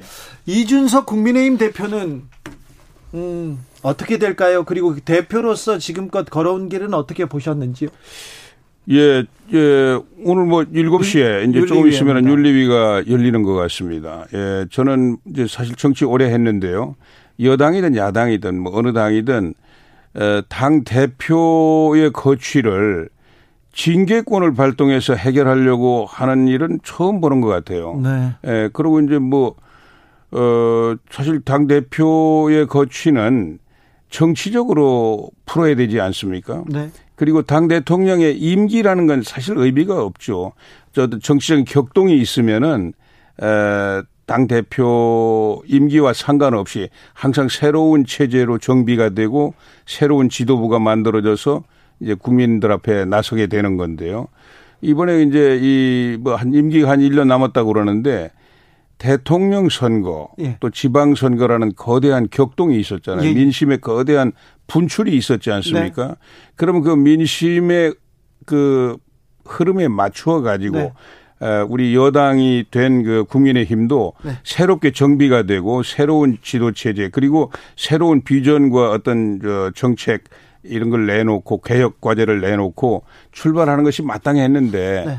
그걸 안 하다 보니까 네. 내부에서 이런 그 이런 그저 어, 참 어려운 그렇죠. 문제가 발생했어요. 그러면 대선도 끝났고 격동기가 지나고 그랬으니까 새 대표가 와서 새로운 미, 그 민심을 담아내는 게 맞다. 아, 그렇죠. 그래 처음부터 처음부터 당에서 그런 그 에, 프로그램을 만들어 가지고 네. 뭐저 저 이준석 대표가 예. 이제 완전히 이제 그 정치적인 격동이 지나고 윤석열 정부가 새로 이제 국정을 맡았으니까 당이라는 거는 대통령하고 같이 하나의 정권의 축이잖아요. 네. 두축 중에 하나지 않습니까? 네. 그러니까 당도 새롭게 정비되고 또 많은 분들이 새로 들어와야 되지 않습니까? 네, 네. 어, 그리고 새로운 비전도 제시해야 되고 그래 새로운 지도부가 만들어 그렇게 하게 하기 해야 되겠다. 그래서 그걸 준비하고 자기는 뒤로 용퇴하는 이런 그 결단을 해줬으면은 모든 문제가 잘 풀렸을 것 같은데 그러나 저는 뭐 늦었지만 지금이라도 사실은 그것 때문에 안타까웠게 생각합니다. 오늘 뭐 아마 그 윤리위원회에 본인이 직접 출석을 네. 한다는 것 네. 같아요. 그러면은 거기서 하고 싶은 이야기 다 하고 예. 어, 내가 당을 위해서 내 정치적인 거취 이거를 내가 이제 결단하는데 좀 시간이 필요하다 이렇게 해가지고 이 윤리위원회가 아니라 정치적인 문제로 본인이 풀어야 되겠다. 본인이 본인이 결단하거나 본인이 물러나는 게 맞습니까? 그렇습니다. 이것은 예. 네, 그, 그 이게 정치력이 정치력입니까? 예, 그렇습니다. 그리고 이제 당 전체적인 그, 그 당의 그 에, 저 지도부나 뭐 네. 엘리트들도 네. 그런 여론을 공론화해 가지고 네. 에, 그렇게 방향을 잡고 나갔어야 되는데 네. 국민들 보기에 참 이 그러면 정말 아, 아니지 않습니까? 그렇죠. 국민은 예. 없어요 이 싸움에. 아 그러니까 아니 힘들게 정권 교체를 해서 여당을 만들어준 국민들에게 이 면목이 없는 모습 아닙니까? 예, 예. 예. 5129님께서 아이고 이인재 고모님 여전히 목소리 힘이 넘치시네요. 직접 보면 더 넘칩니다. 예전에 대통령 후보 때 당원으로 활동한 추억 생각납니다. 네. 늘 건강하세요. 87년에 점퍼 입고 이렇게 달려다닐 때 97년 97년 예. 때 예. 죄송합니다. 네. 예. 그때 네, 네 엄청나게 네. 큰 센세이션이 있었는데 네. 자 정치인 이재명은 어떻게 보십니까? 예, 뭐 저는 사실은 저 예, 경기도지사인데 그렇죠. 뭐 후배 네. 경기도지사라 좋은 말씀을 해주면 참 좋겠는데 에, 정말 그렇지 못해서 안타까워요. 그래 에, 정치라는 것은 네. 어, 뭐니 뭐니 해도 어, 어떤 철학이나 이념 이것이 제일 중요합니다. 왜냐하면 음. 어떤 가치를 가지고 나라를 더 부강하게 하고 국민을 네. 더 행복하게 할 수 있겠느냐 그런 그 지향의 중 정신적인 중심점이 있어야 되거든요. 네. 어, 그런데 그분은 그 정치 과정을 이렇게 보면은 제가 뭐 직접 만나거나 이래 이래 보진 못했습니다만은 어 굉장히 그 파퓰리즘에 의존하고 있어요. 에 그래서 이 시대 변화에도 잘 맞지도 않고 또 우리나라 사정에는 더 안 맞는데 에 그런 그 무슨 기본 소득이니 뭐 여러 가지 뭐 그런 에 걸 가지고 정치적인 선풍 여저 이 여론을 예, 뭐 인기를 많이 확보해 가지고 네. 그 힘을 가지고 이제 대선 후보까지 되셨는데 어 저는 그런 점에서 좀 어, 그 문제가 많이 있다 이렇게 음. 생각하고 뭐 그밖에 지금 여러 가지 스캔들이 많이 노출돼 있지 않습니까? 근데 뭐 대한민국에서 어 상당히 그래도 뭐 근거가 있어 보이는 그런 스캔들에서 이걸 스스로 잘 다 풀어서 이제 거기서 뭐 다 혐의가 벗어지면 좋은데 그런 많은 문제들을 지금 안고 있기 때문에 에 본인이 이제 마음을 비우고 자신의 정치적 정체성이 시대 요구에 맞는 것인가 또 자기에게 지금 에 이 가, 뭐 둘러싸고 있는 그 스캔들 이걸로부터 자기가 자유로운가 이런 거에 관해서 어, 자기 자신을 다시 잘 세울 이런 필요가 있지 않나 이렇게 생각합니다. 이재명 의원은 뭐 민주당 대표가 될 가능성이 가장 높은데 박한 평가를 주시는군요. 박지원 전 국정원장을 예. 국정원에서 고발했습니다. 예. 이 부분은 어떻게 보시는지요? 어, 자 이제 그 뭐 뭐 국정원법을 위반했다고 해서 고발했죠. 네. 예, 서해 공무원 피살 사건이 그 첩보를 뭐 무단 삭제했다고 그래서 고발을 했는데 에, 그 문제는 이제 수사기관에서 이제 수사해 볼 테고 네. 문제가 있어서 재판을 해보면 재판부가 이제 재판을 할 텐데 그건 뭐 제가 관여할 문제가 아닙니다. 근데 정치적인 관점에서 이야기를 드린다면은 국정원은 그 우리 국가 안보를 책임지고 있는 그 중추신경 같은 최고 비밀 정보 경찰 조직입니다. 네, 거기 조직. 수장이 이 국가 안보를 위해서 헌신해야 될 수장이 그 법을 위반했다. 이런 위, 혐의를 받는 것 자체가 아주 수치스러운 일이고요. 그래서 저는 이 이제 뭐 조사해서 뭐 어떻게 되겠지만 이 사건을 계기로 우리 그 중, 국정원이 네. 저 모사드 같은 이스라엘의 모사드 같은 네. 그런 아주 에, 정치로부터 완전히 독립된 네. 국가 안보를 위해서만 헌신하는 이런 순수한 비밀 정보기관으로 다시 탄생하는 계기가 돼야 되겠다. 네. 그렇게 생각합니다. 국정원의 전직이었죠. 안기부의 정치 공작의 피해자시기도 했어요. 고모님께서. 예, 네, 네, 뭐. 네. 거기까지 하시고요. 예, 예, 예. 자, 보수 정당 국민의힘은 잘 가고 있습니까? 어떻게 가야 됩니까? 마지막으로 어른으로 한마디 해 주십시오. 예, 그 보수주의를 표방하는 이제 국민의힘 예. 앞에 뭐 과제가 첩첩산중이죠. 네. 에, 왜냐하면 뭐 변화가 너무 빠른 속도로 진행이 되기 때문에 네. 이거를 이제 헤쳐 나가야 됩니다. 그런데 이제 이 보수 주의자들 또 보수 정당은 개혁을 회피하는 것처럼 흔히 인식하기가 쉬운데요. 그렇지 않습니다.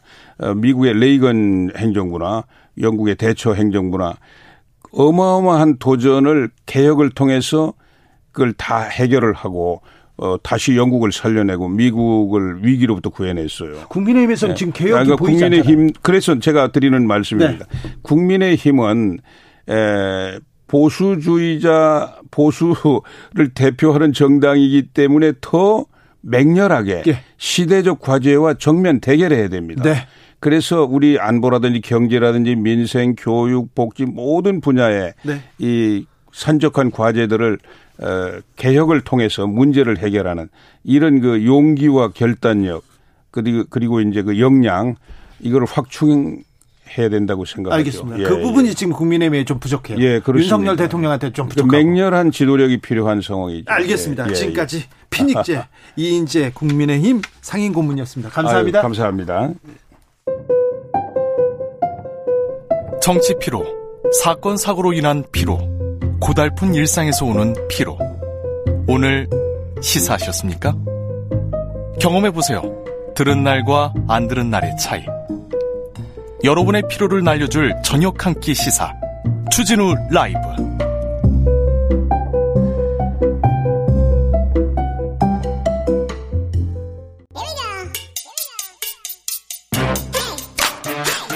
뉴스를 향한 진지한 고민 기자들의 수다 라이브 기자실을 찾은 오늘의 기자는 한결의 오연서 기자입니다. 어서 오세요. 안녕하세요. 네. 자, 어떻게 지내십니까? 네, 잘 지내고 있습니다. 네. 네. 무슨 일로 바쁩니까? 뭐 당연히 오늘 있을 이준석 대표 윤리위에 대한 관심이 높아서 그걸로 좀 바빴습니다. 기자들 다 여기에 관심 있죠. 네. 네. 어떻게 된답니까? 네, 오늘 열립니다. 조금 뒤인 오후 7시에 국회에서 어 장소를 공개하면 안 되는데 네. 오후 7시에 열릴 예정이고요. 이 자리에 이준석 대표 그리고 김철근 정무실장이 모두 윤리위에 출석해서 소명 절차도 거칩니다. 이준석 대표는 처음으로 출석하는 거고요. 네. 네, 회부 사유는 잘 아시다시피 성상납 증거인멸 교사로 인한 품위 유지 의무 위반 의혹이고요. 아마 오늘 징계 결정도 나올 걸로 보이는데 지난번 그 발표 시간을 고려해 보면 아마 자정이 지나지 않을까라는 생각도 듭니다. 네. 자, 어, 징계 수위가 어떻게 어떻게 나오죠? 그리고 징계가 어떤 수위로 나오면 어떤 또 파장이 일게 되는 거지요? 네, 네 단계입니다. 경고, 당원권 정지, 탈당 권유, 제명 이렇게 네 단계인데요. 어, 근데 이제 가장 유력하게 거론되고 있는 건 당원권 정지입니다. 아, 그래요?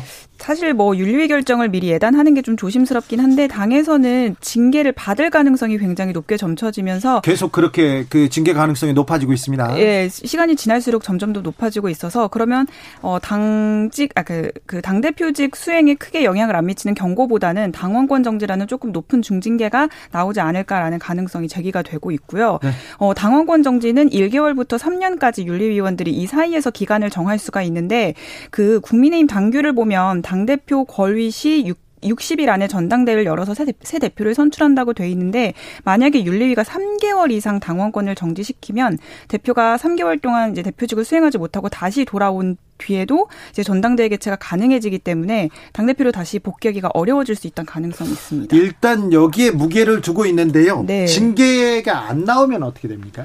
징계가 안 나오면 일단 이준석 대표한테는 가장 좋겠죠. 그런데 그런데 이준석 대표가 가만히 네. 안 있겠죠, 이제. 아 징계가 안 나오 안 네. 나오면요. 네. 징계가 안 나오면은 이제 뭐 본인이 앞 계속해서 이제 강조했었던 것처럼 당의 혁신 행보에 더욱 힘이 실릴 걸로 보이는데요. 그 당내에서 윤핵관 의원들이랑도 계속 싸웠었잖아요. 네. 근데 이제 윤핵관도 이준석 흔, 이준석 대표를 이제 흔들 명분을 좀 찾지 못하기 때문에 당분간은 좀 휴전 상태로 가지 않을까라는 어, 전망이 나오고 있고 아, 휴전한다고 조용하지는 않을 것 같아요. 그러면 이준석 대표가 이제 반격하겠죠. 만약에 그런데 음. 당원권 정지나 징계가 나오면 그때도 네. 가만히 있지 않을 거예요 이준석 대표가. 아 징계가 나오면요. 나와도 가만 안 있고. 그쵸. 안 나와도 가만 안 있고. 안 나오면 일단 뭐 윤핵관들과의 갈등이 지금만큼 강하지는 않겠지만 어쨌든 혁신위에 대한 공격은 계속 있는 상태인 거잖아요. 자, 그러면요. 네. 징계를 받았어요. 네. 그러면은 그 다음 절차는 어떻게 됩니까? 징계를 받은 뒤에 이준석 대표가 할 수 있는 조치가 두 가지 정도가 있는데요. 첫 번째는 재심 청구를 해서 윤리위에 다시 한 번 더 심의를 해달라고 요청을 할 수가 있습니다. 네. 그러면 이제 10일 안에 어 재심이 시작이 되고요.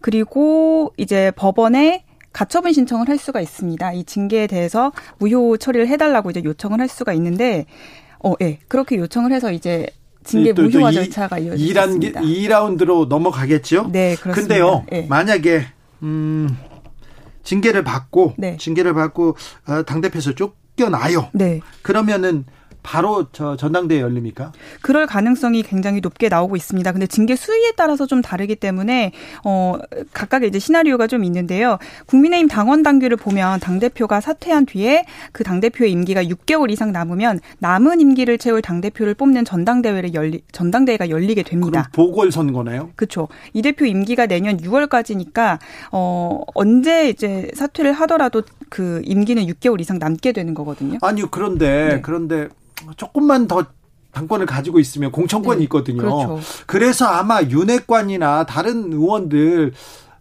2년짜리 지금 당대표를 원할 것 같은데요. 그렇죠. 왜냐면은, 그러니까 말씀하셨다시피 내년 총선 공천권이라는 아주 큰 권한을 차기 당대표가 갖게 되기 때문에 남은 임기만 채우는 당대표는 아무도 하고 싶어 하지 않는 분위기인 건 맞는데요.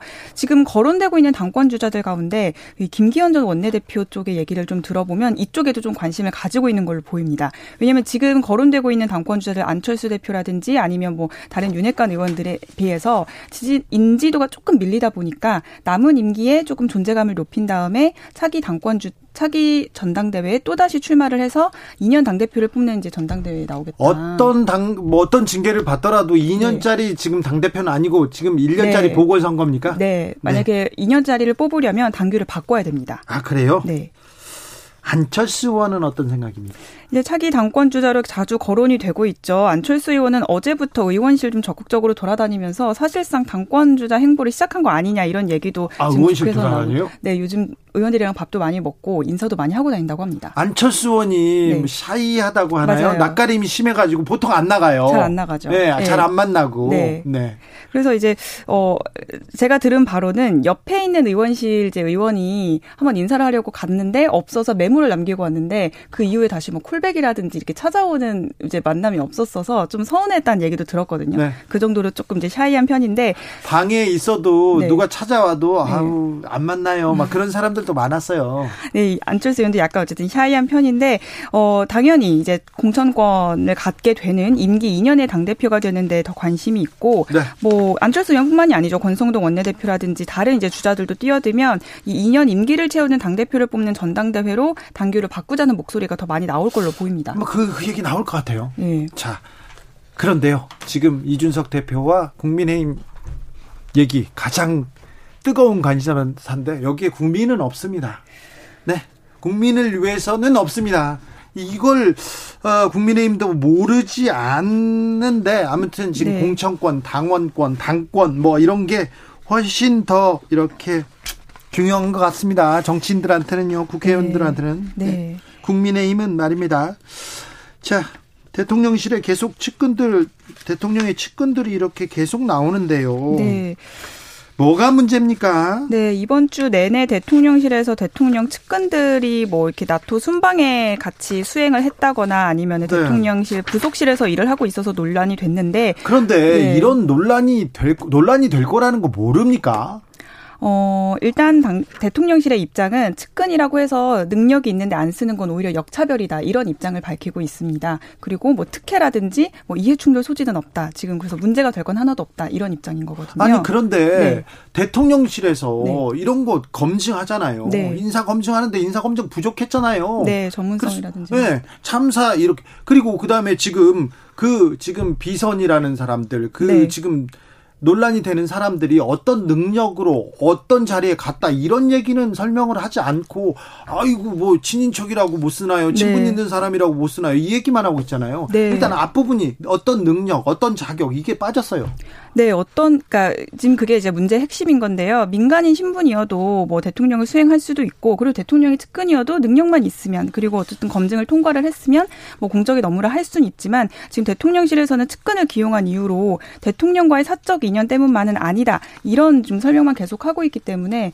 왜 어떤 공적인 프로세스를 통해서 이 공적인 업무에 관여하게 됐는지가 설명이 지금 안 되고 있는 게 문제입니다. 그 공적 프로세스 잘 작동하지 않습니다. 지금 네. 어, 법률 비서관, 그 다음에 인사 비서관, 그 다음에 공직기강 비서관, 예. 네.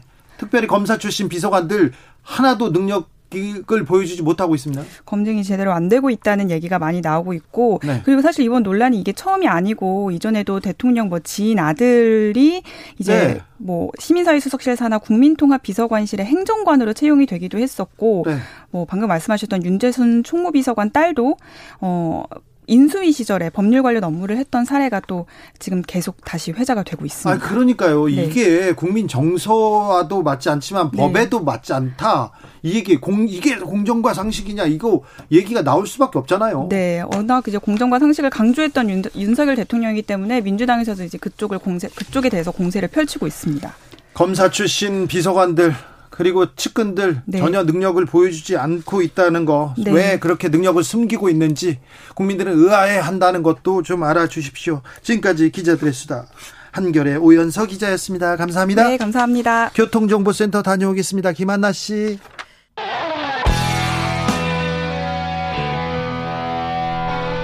스치기만 해도 똑똑해진다. 드라이브 스루 시사 주진우 라이브.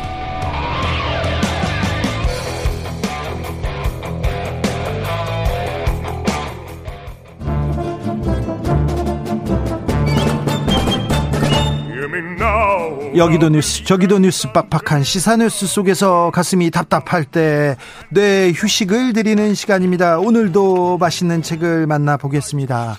책의 맛 김갑수 평론가 어서 오세요. 예, 안녕하세요. 정선태 국민대 교수 어서 오세요. 네, 안녕하세요. 네. 잘 지내시는지요? 네. 문화적으로 평론할 게 많습니다. 김갑수 선생님. 네. 근데 뭐 항상 괴로운 게, 네. 한 번의 입으로는 한 번의 맞이를 할 수 있잖아요. 근데 왜 다른 얘기를 안 했냐고 막 공격을 해. 뭐, 뭐, 하루 이틀입니까? 네. 네. 자, 문화적으로 표절은 절대 안 됩니까? 어, 아니, 그, 아유, 그 짧게 얘기 못 하는데, 우리 사회가 그 엄청난 표절의 과거가 있었다는 사실을 인정을 하는데, 네. 그걸 들여다보자는 거는 지금 시점에 이제 그러지 않아야 된다는 때가 무르인 거죠. 네. 네. 근데 과거에 우리가 뭐 엄청 창조적이고 독창적이고 그런 거 아니거든요. 근데 뭐든지 학습 과정이 있어서 이 한국의 전반적인 뭐 모든 분야 뭐 건축물이건 음악이건 뭐 거의 다 이제 그 서구에서 가져오기보다는 거의 일, 일본이 서구 걸 일단 1차 베낀 걸그 네. 그 일본 걸 우리가 이제 본따서 한 거 많거든요. 그거 좀 지적했더니 여기저기서 언급이 많더라고요. 네. 잘하셨습니다. 네. 자, 휴가 시즌입니다. 휴가 때 읽으면 좋을 만한 책 두 권을 준비했습니다. 책 대 책이 됐는데요. 자, 먼저 정선태 교수님 어떤 책 추천하십니까? 네, 휴가 시즌에 읽을 만한 좋은 책인지는 잘 모르겠습니다. 네. 우리 김 선생님하고 저하고 방송이 끝나면은 둘이 조촐하게 뒤풀이를 해요 매번. 네. 어, 아시는지 모르겠지만 주로 닭을 드시죠. 네. 그러면서 다음 다음 방송에서 뭐 할까 네. 이런 고민도 하고 상의도 하고 그 의견을 그냥 일치하시는데 보통 대부분 네. 그렇습니다. 네, 그런데요. 지난 주에는 우리 사회 교양의 문제에 대해서 한번 얘기를 해보자. 예. 그러면 제가 한번 골라보겠습니다. 했단 말이에요. 네. 그래서 제가 고른 책은 페터 비에리의 교양 수업인데 그 리스본행 야간 열차라는 영화도 있고 책도 있는데 네. 아마 좋아하시는 분들이 네. 많을 줄 압니다. 그 소설가이면서 철학자인 페터 비에리의 교양 수업이라는 그 팸플릿 같은 얇은 책인데 밀도는 아주 높습니다. 네. 그중에 교양이란 무엇인가 파트를 집중적으로 여러분께 소개해 드릴까 합니다. 교양은 무엇입니까? 교양은 세계를 넓고 깊게 보는 눈을 갖는 능력. 세계를 넓고 깊게, 깊게. 본다. 그리고 자신을 둘러싼 환경을 보면서 자신의 변화 가능성을 끊임없이 확인하고 변화해 나갈 수 있는 능력을 네. 갖춘 사람. 그리고 세 번째 제 식을 정리하자면은 그 관계 속에서 타자들에 대한 깊은 배려. 그리고 그 이 배려를 용인하지 않는 관, 무관용적인 사회에 대한 예, 비판을 갖출 수 있는 능력 이런 사람들을 교양이 있는 사람이라고 얘기하는 것 같습니다. 이런 걸 이제 공자님 말씀이라고 그래서 네. 이책 읽고 싶은 느낌이 하나도 안 들게 지금 얘기하셨어. 근데 이 책은 읽으면서 어, 우리 주위에서 일어나는 구체적인 사실들이나 상황들을 계속 떠올려 보셔야 돼요. 네. 네 짤, 짤막한 문장들이어서 어, 이 밀도가 높습니다. 문장 속으로 한번 들어가 볼까요? 네. 예를 들면은 이렇습니다. 이 교양이란 자신이 이 사, 어, 사람이 자신에게 행하는 그리고 자신을 위해 행하는 어떤 것을 말합니다. 교양은 스스로 만들어가는 것입니다. 그에 비해서 교육은 타인이 나에게 해줄 수 있지만 교양은 오직 혼자 힘으로 싸울 수밖에 없습니다. 라고 얘기를 해요. 이 좋은 문장들이 아주 많은데요. 그 교양과 관련해서 우리는 흔히 에티켓 수준에서 얘기를 많이 하잖아요. 네. 어, 남에게 폐를 끼치지 않는 수준의 에티켓 정도로 교양을 얘기하는데 그렇지 않은 것 같습니다. 여기 제가 밑줄 근 부분 중에서 꼭 여러분께 읽어드리고 싶은 문장 어, 읽어드릴게요. 교양이 있는 사람이란 자신에 대해 아는 사람 그리고 그 알을 얻기 위해 얻기가 어째서 어려운지를 아는 사람입니다. 그는 자아상에 대해 고민하고 비판적 민감성을 줄, 민감성을 줄곧 견제하며 자신을 고정시키지 않는 사람입니다. 그는 자신의 내면에 다양함이 존재한다는 것을 알며 사회적 역할을 수행하기 적합한 정체성과 자신이 하나의 확실한 정체성을 가지고 있다는 거짓말을 꾸짖는 불안정한 내적 다면성의 차이를 구별할 줄 아는 사람입니다. 그는 자아상이 가지는 미완성성과 부실함을 여유 있는 자세로 자세로 받아들일 줄 알며 그것을 자유 그것을 자유로움의 한 모습으로 볼 수 있는 사람입니다. 좀 어렵죠? 오늘 그 정선태 교수가 지금 소개하고요. 책 제목이 이제 페터 음. 비에리의 교양 수업이에요. 네. 예, 뭐 전체가 다 이제 교양이 무언지를 설명하는 거라고 이해하시면 될 것 같고요. 네.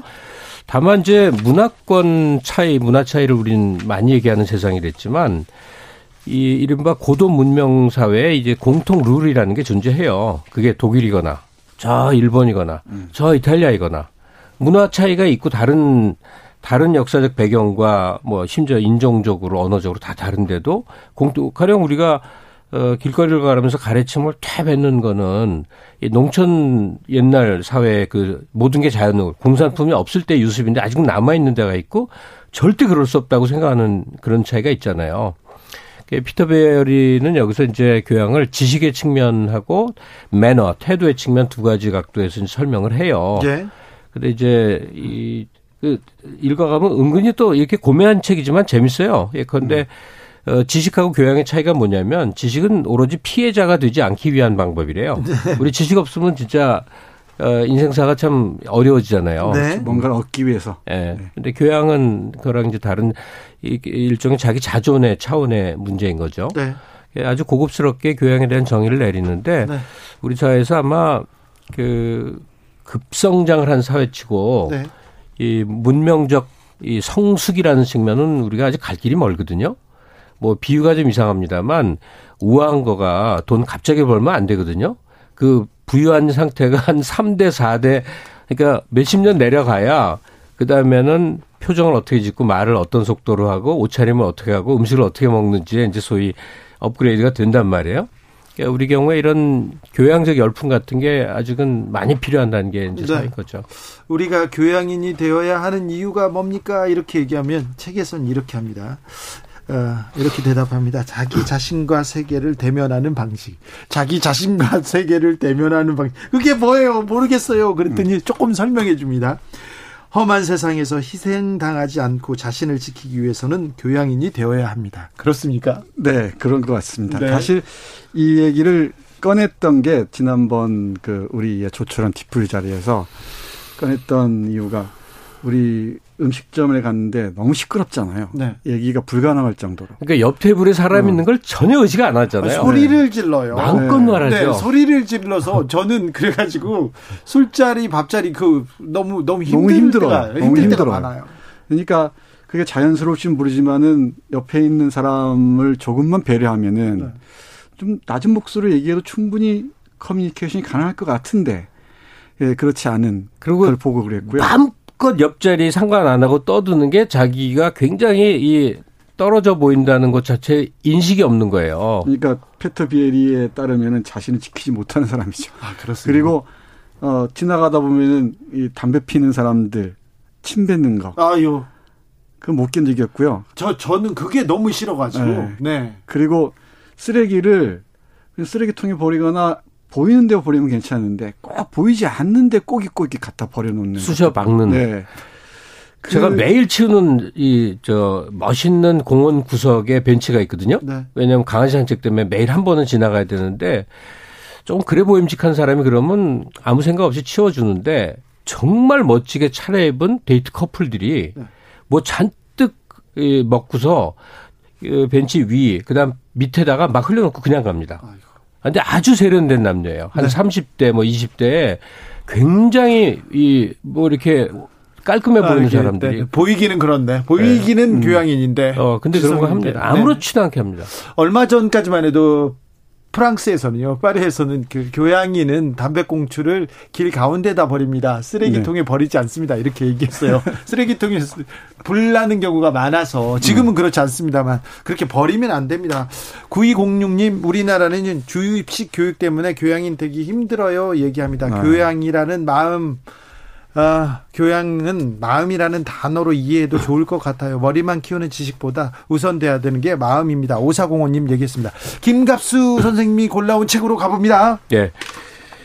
그 세상에는요. 네. 감동적인 책도 있고 재밌는 책도 있고 지식이 되는 책도 있고 많은데 네, 어떤 건 엄청나게 기분 나쁘고 불쾌한 책도 있는 겁니다. 근데 읽으면서 욕하고 막 그렇죠. 네, 그안 읽으면 되는데 네. 근데 제가 굳이 그 이런 책을 태어나서 처음으로 추천을 해봅니다. 화나는 음. 책을요? 네. 자, 이거 읽으면서는 이게 나옵니까? 뭐 좀 화나 화나 화가 안 나면 정상적이지 않을 거예요. 네, 네, 네. 뭐냐면 어우, 벌써 기대가 되네요. 혐한소, 혐, 일본인이 쓴 혐한 도서의 극치의 혐한의 책입니다. Oh my. 그럼 당신은 왜 그런 걸 추천을 하고 소개를 하느냐. 네네. 당장 정선태 교수가 얼마나 반대를 했고 우리 쌈까지 했어요. 아, 그래요? 지금 네. 교양에 대해서 이렇게 교양에 네. 대해서 네. 이렇게 좀 우리를 고취시켜 놨는데 이 네. 얘기를 해야 되겠네.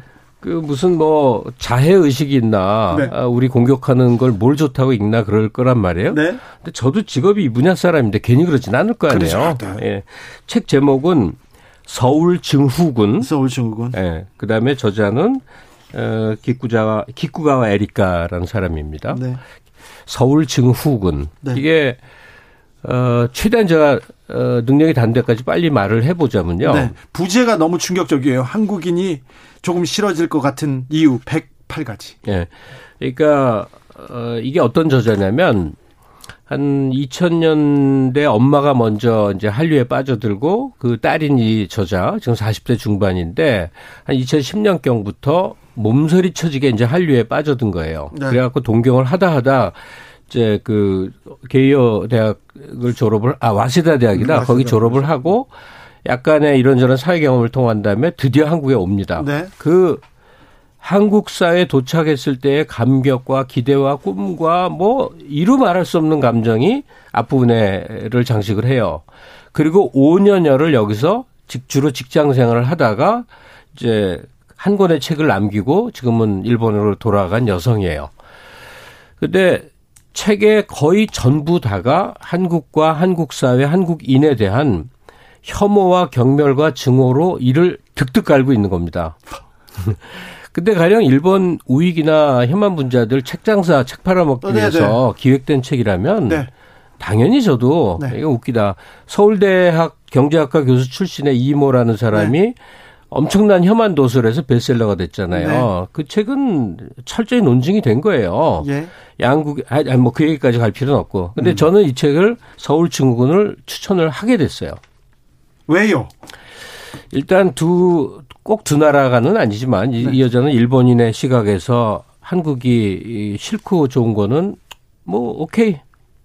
우리는 한국인이지 뭐 일본대로 따라갈 필요 없으니까. 등등등 많은 부분에서 한 3분의 1 정도는 동의를 못 하겠어요. 그러니까 아, 넌 그렇게 생각하는구나. 우린 달라. 이 정도면 돼요. 근데 나머지 이 두 가지 성숙한 사회 혹은 문명화되거나 선진화된 사회가 갖는 공통 룰에 우리가 얼마나 부합하는가. 그 점에 있어서 이 여성의 에리카의 한국 체험에서 생각할 거리가 거의 전 페이지에 걸쳐 넘쳐나요. 그러면 이 일단 우리가 어 논박을 하려고 하기 전에 타자들은 우리를 어떻게 생각하나 우리가 고요한 아침의 나라로 외진 교류 없는 나라였을 때는 남들이 어떻게 생각하든 그냥 받아치고 우리끼리 살면 됐는데 최근 10여 년 동안 한국은 동아시아 뉴스에서 한국이 나오지도 않대 요새는 뉴스의 포인트인 경우도 많아요. 뭐가 유행하고 뭐 핫도그가 맛이 되는 등 그 한국발 기사 되게 많아지는 겁니다. 예전에 한중일이라는 개념이 없었거든요. 중일만 있었어요. 지금 한이 안 빠져요. 그러니까 세계사회 그만큼 우리가 노출된 상태를 살면 타자의 시선에 우리가 어떻게 비치는지를 이제는 성찰할 단계, 성숙 단계 이런 거죠. 아니 성찰하고 성 뭐 성찰하고 또 되돌아볼 지점이 있는데 네. 이분은 네. 좀 혐한적인 시각 그러니까 잘 알지도 못하면서 네. 아니 알긴 많이 알더라고. 근데 달라요. 네. 한 가지 사례만 시간 되는까지 할게요. 우리는 인간에게 뭘 중요하게 여기죠? 진심이고 진실인 걸 되게 우월하게 여기잖아요. 네. 근데 일본인인 이, 이, 이 에리카 이 여성은 그걸 굉장히 일차원적 인간형으로 경멸을 합니다. 그래서 혼내와 다, 다테마이라고 하는 일본적 관점을 굉장히 우월하게 생각을 해요. 네. 겉모습과 속모습이 다른 네. 거. 네. 일본인 흔히 겉다르다고 네. 속다르다고 하잖아요. 그걸 당연하고 그걸 그게 그... 이제 성숙한 인간이라고 봐요. 혼내 본심은 있어. 근데 내가 오늘 굉장히 기분 나쁜 일과가 집에 싸웠어. 근데 내가 가게에서 장사를 하거나 직장에 출근을 했어. 그 기분 나쁘고 화난 감정을 있는 대로 표현하는 거를 혼내라고 생각을 해. 네. 근데 이 에리카 이 저자 입장에서는 도저히 그럴 수 없다는 거예요. 아니, 한국 사회적 얼굴이 있다는 거죠. 한국도 그래요. 네, 하여튼 들어보세요. 네. 사회적 얼굴에 맞추는 다테마에 남에게 비춰지는 자신에 대해서 충실한 사회적 얼굴이 있고 네. 나 자신의 본 모습이 있다. 근데 나 자신의 본 모습, 이 혼내를 타자가 침범하는 것을 굉장히 못 견제한다. 네. 그건 가족끼리도 마찬가지다. 음. 이런 관점의 인간관계 이런 사회가 있고 우리 경우는 될 수 있는 대로 솔직하고 적나라해서 눈물이 나면 그냥 울고 화가 나면 소리를 지르고 또 기쁘면 미친 듯이 웃고 이런 굉장히 감정 표출과 기분의 이, 이 좀 철저한 문화적 차이가 있어요. 자, 이게 어느 게 옳으냐, 그르냐. 이거는 그야말로 단정할 수 없는 거죠. 어느 게 옳으냐 그르냐 이걸 또 단정할 수도 없지만 사람 간에 또 차이가 있어요. 그리고 장사하는 분들이 집에서 화났다고 해서 장사하는데 거기서 싸우는 네. 그런 우리, 사람들은 아니 우리 흔히 봐요. 가령 편의점 종업원이 시큰둥하게 물건 네. 막대하거나 이런 거 흔히 보는 게 그게 혼내 다떼마의 차이가 없어서 그렇다는 건데 이분은 성급한 일반화가 아닌가 그런 생각도 그 드는데 일반화의 오류를 뭐 네. 그에서 볼 수가 있고요. 이 페터 비에리의 말을 인용해서 네. 말씀드리자면은 교양이라는 것은 기본적으로 다양한 것에 대해서 인지하고 또 남의 것을 존중하는 태도에서 나오는 건데 네. 나아가서는 자신의 것에 대한 우월감을 낮추는 데서 출발한다고 얘기하는데 네. 여기에 비춰보면은 서울중흥은 교양은 차, 눈 씻고 찾아보려도 없는 그런 책입니다. 최소한의 그러니까 오늘 아니, 두 분의 아니, 반응을 보면서 느끼는 거는 네, 최소한의 네. 균형 감각도 없고요. 모든 걸 일본적인 것, 일본인의 기준으로 놓고서 판단해 버리면은 서울 중흥이 아니고 전 세계 모든 지역의 증후군에 괴로워 해야 할 저자 네. 같습니다. 이 책에 대한 우리 서평들이 가끔 있을 거 아니에요. 네. 정말 99.9%가 다 욕이에요. 네. 이 책은 쓰레기통에 버려야 되고 예. 이제 그래요. 근데 저는 이렇게 생각을 합니다. 네. 그, 이 정도를 읽어내고 네. 성찰할 정도의 자부심은 있다. 그래야 교양입니다. 아니, 교양이라기보다 네. 우리 자신을 객관화할 수 있는 한 단계의 절차는 된다. 김갑수 선생님, 음. 그리고 정선태 교수님 감사합니다. 네, 고맙습니다. 아, 주진우 라이브는 여기서 인사드리겠습니다. 돌발 퀴즈의 정답은 소서였고요. 저는 내일 오후 5시 5분에 돌아오겠습니다. 지금까지 주진우였습니다.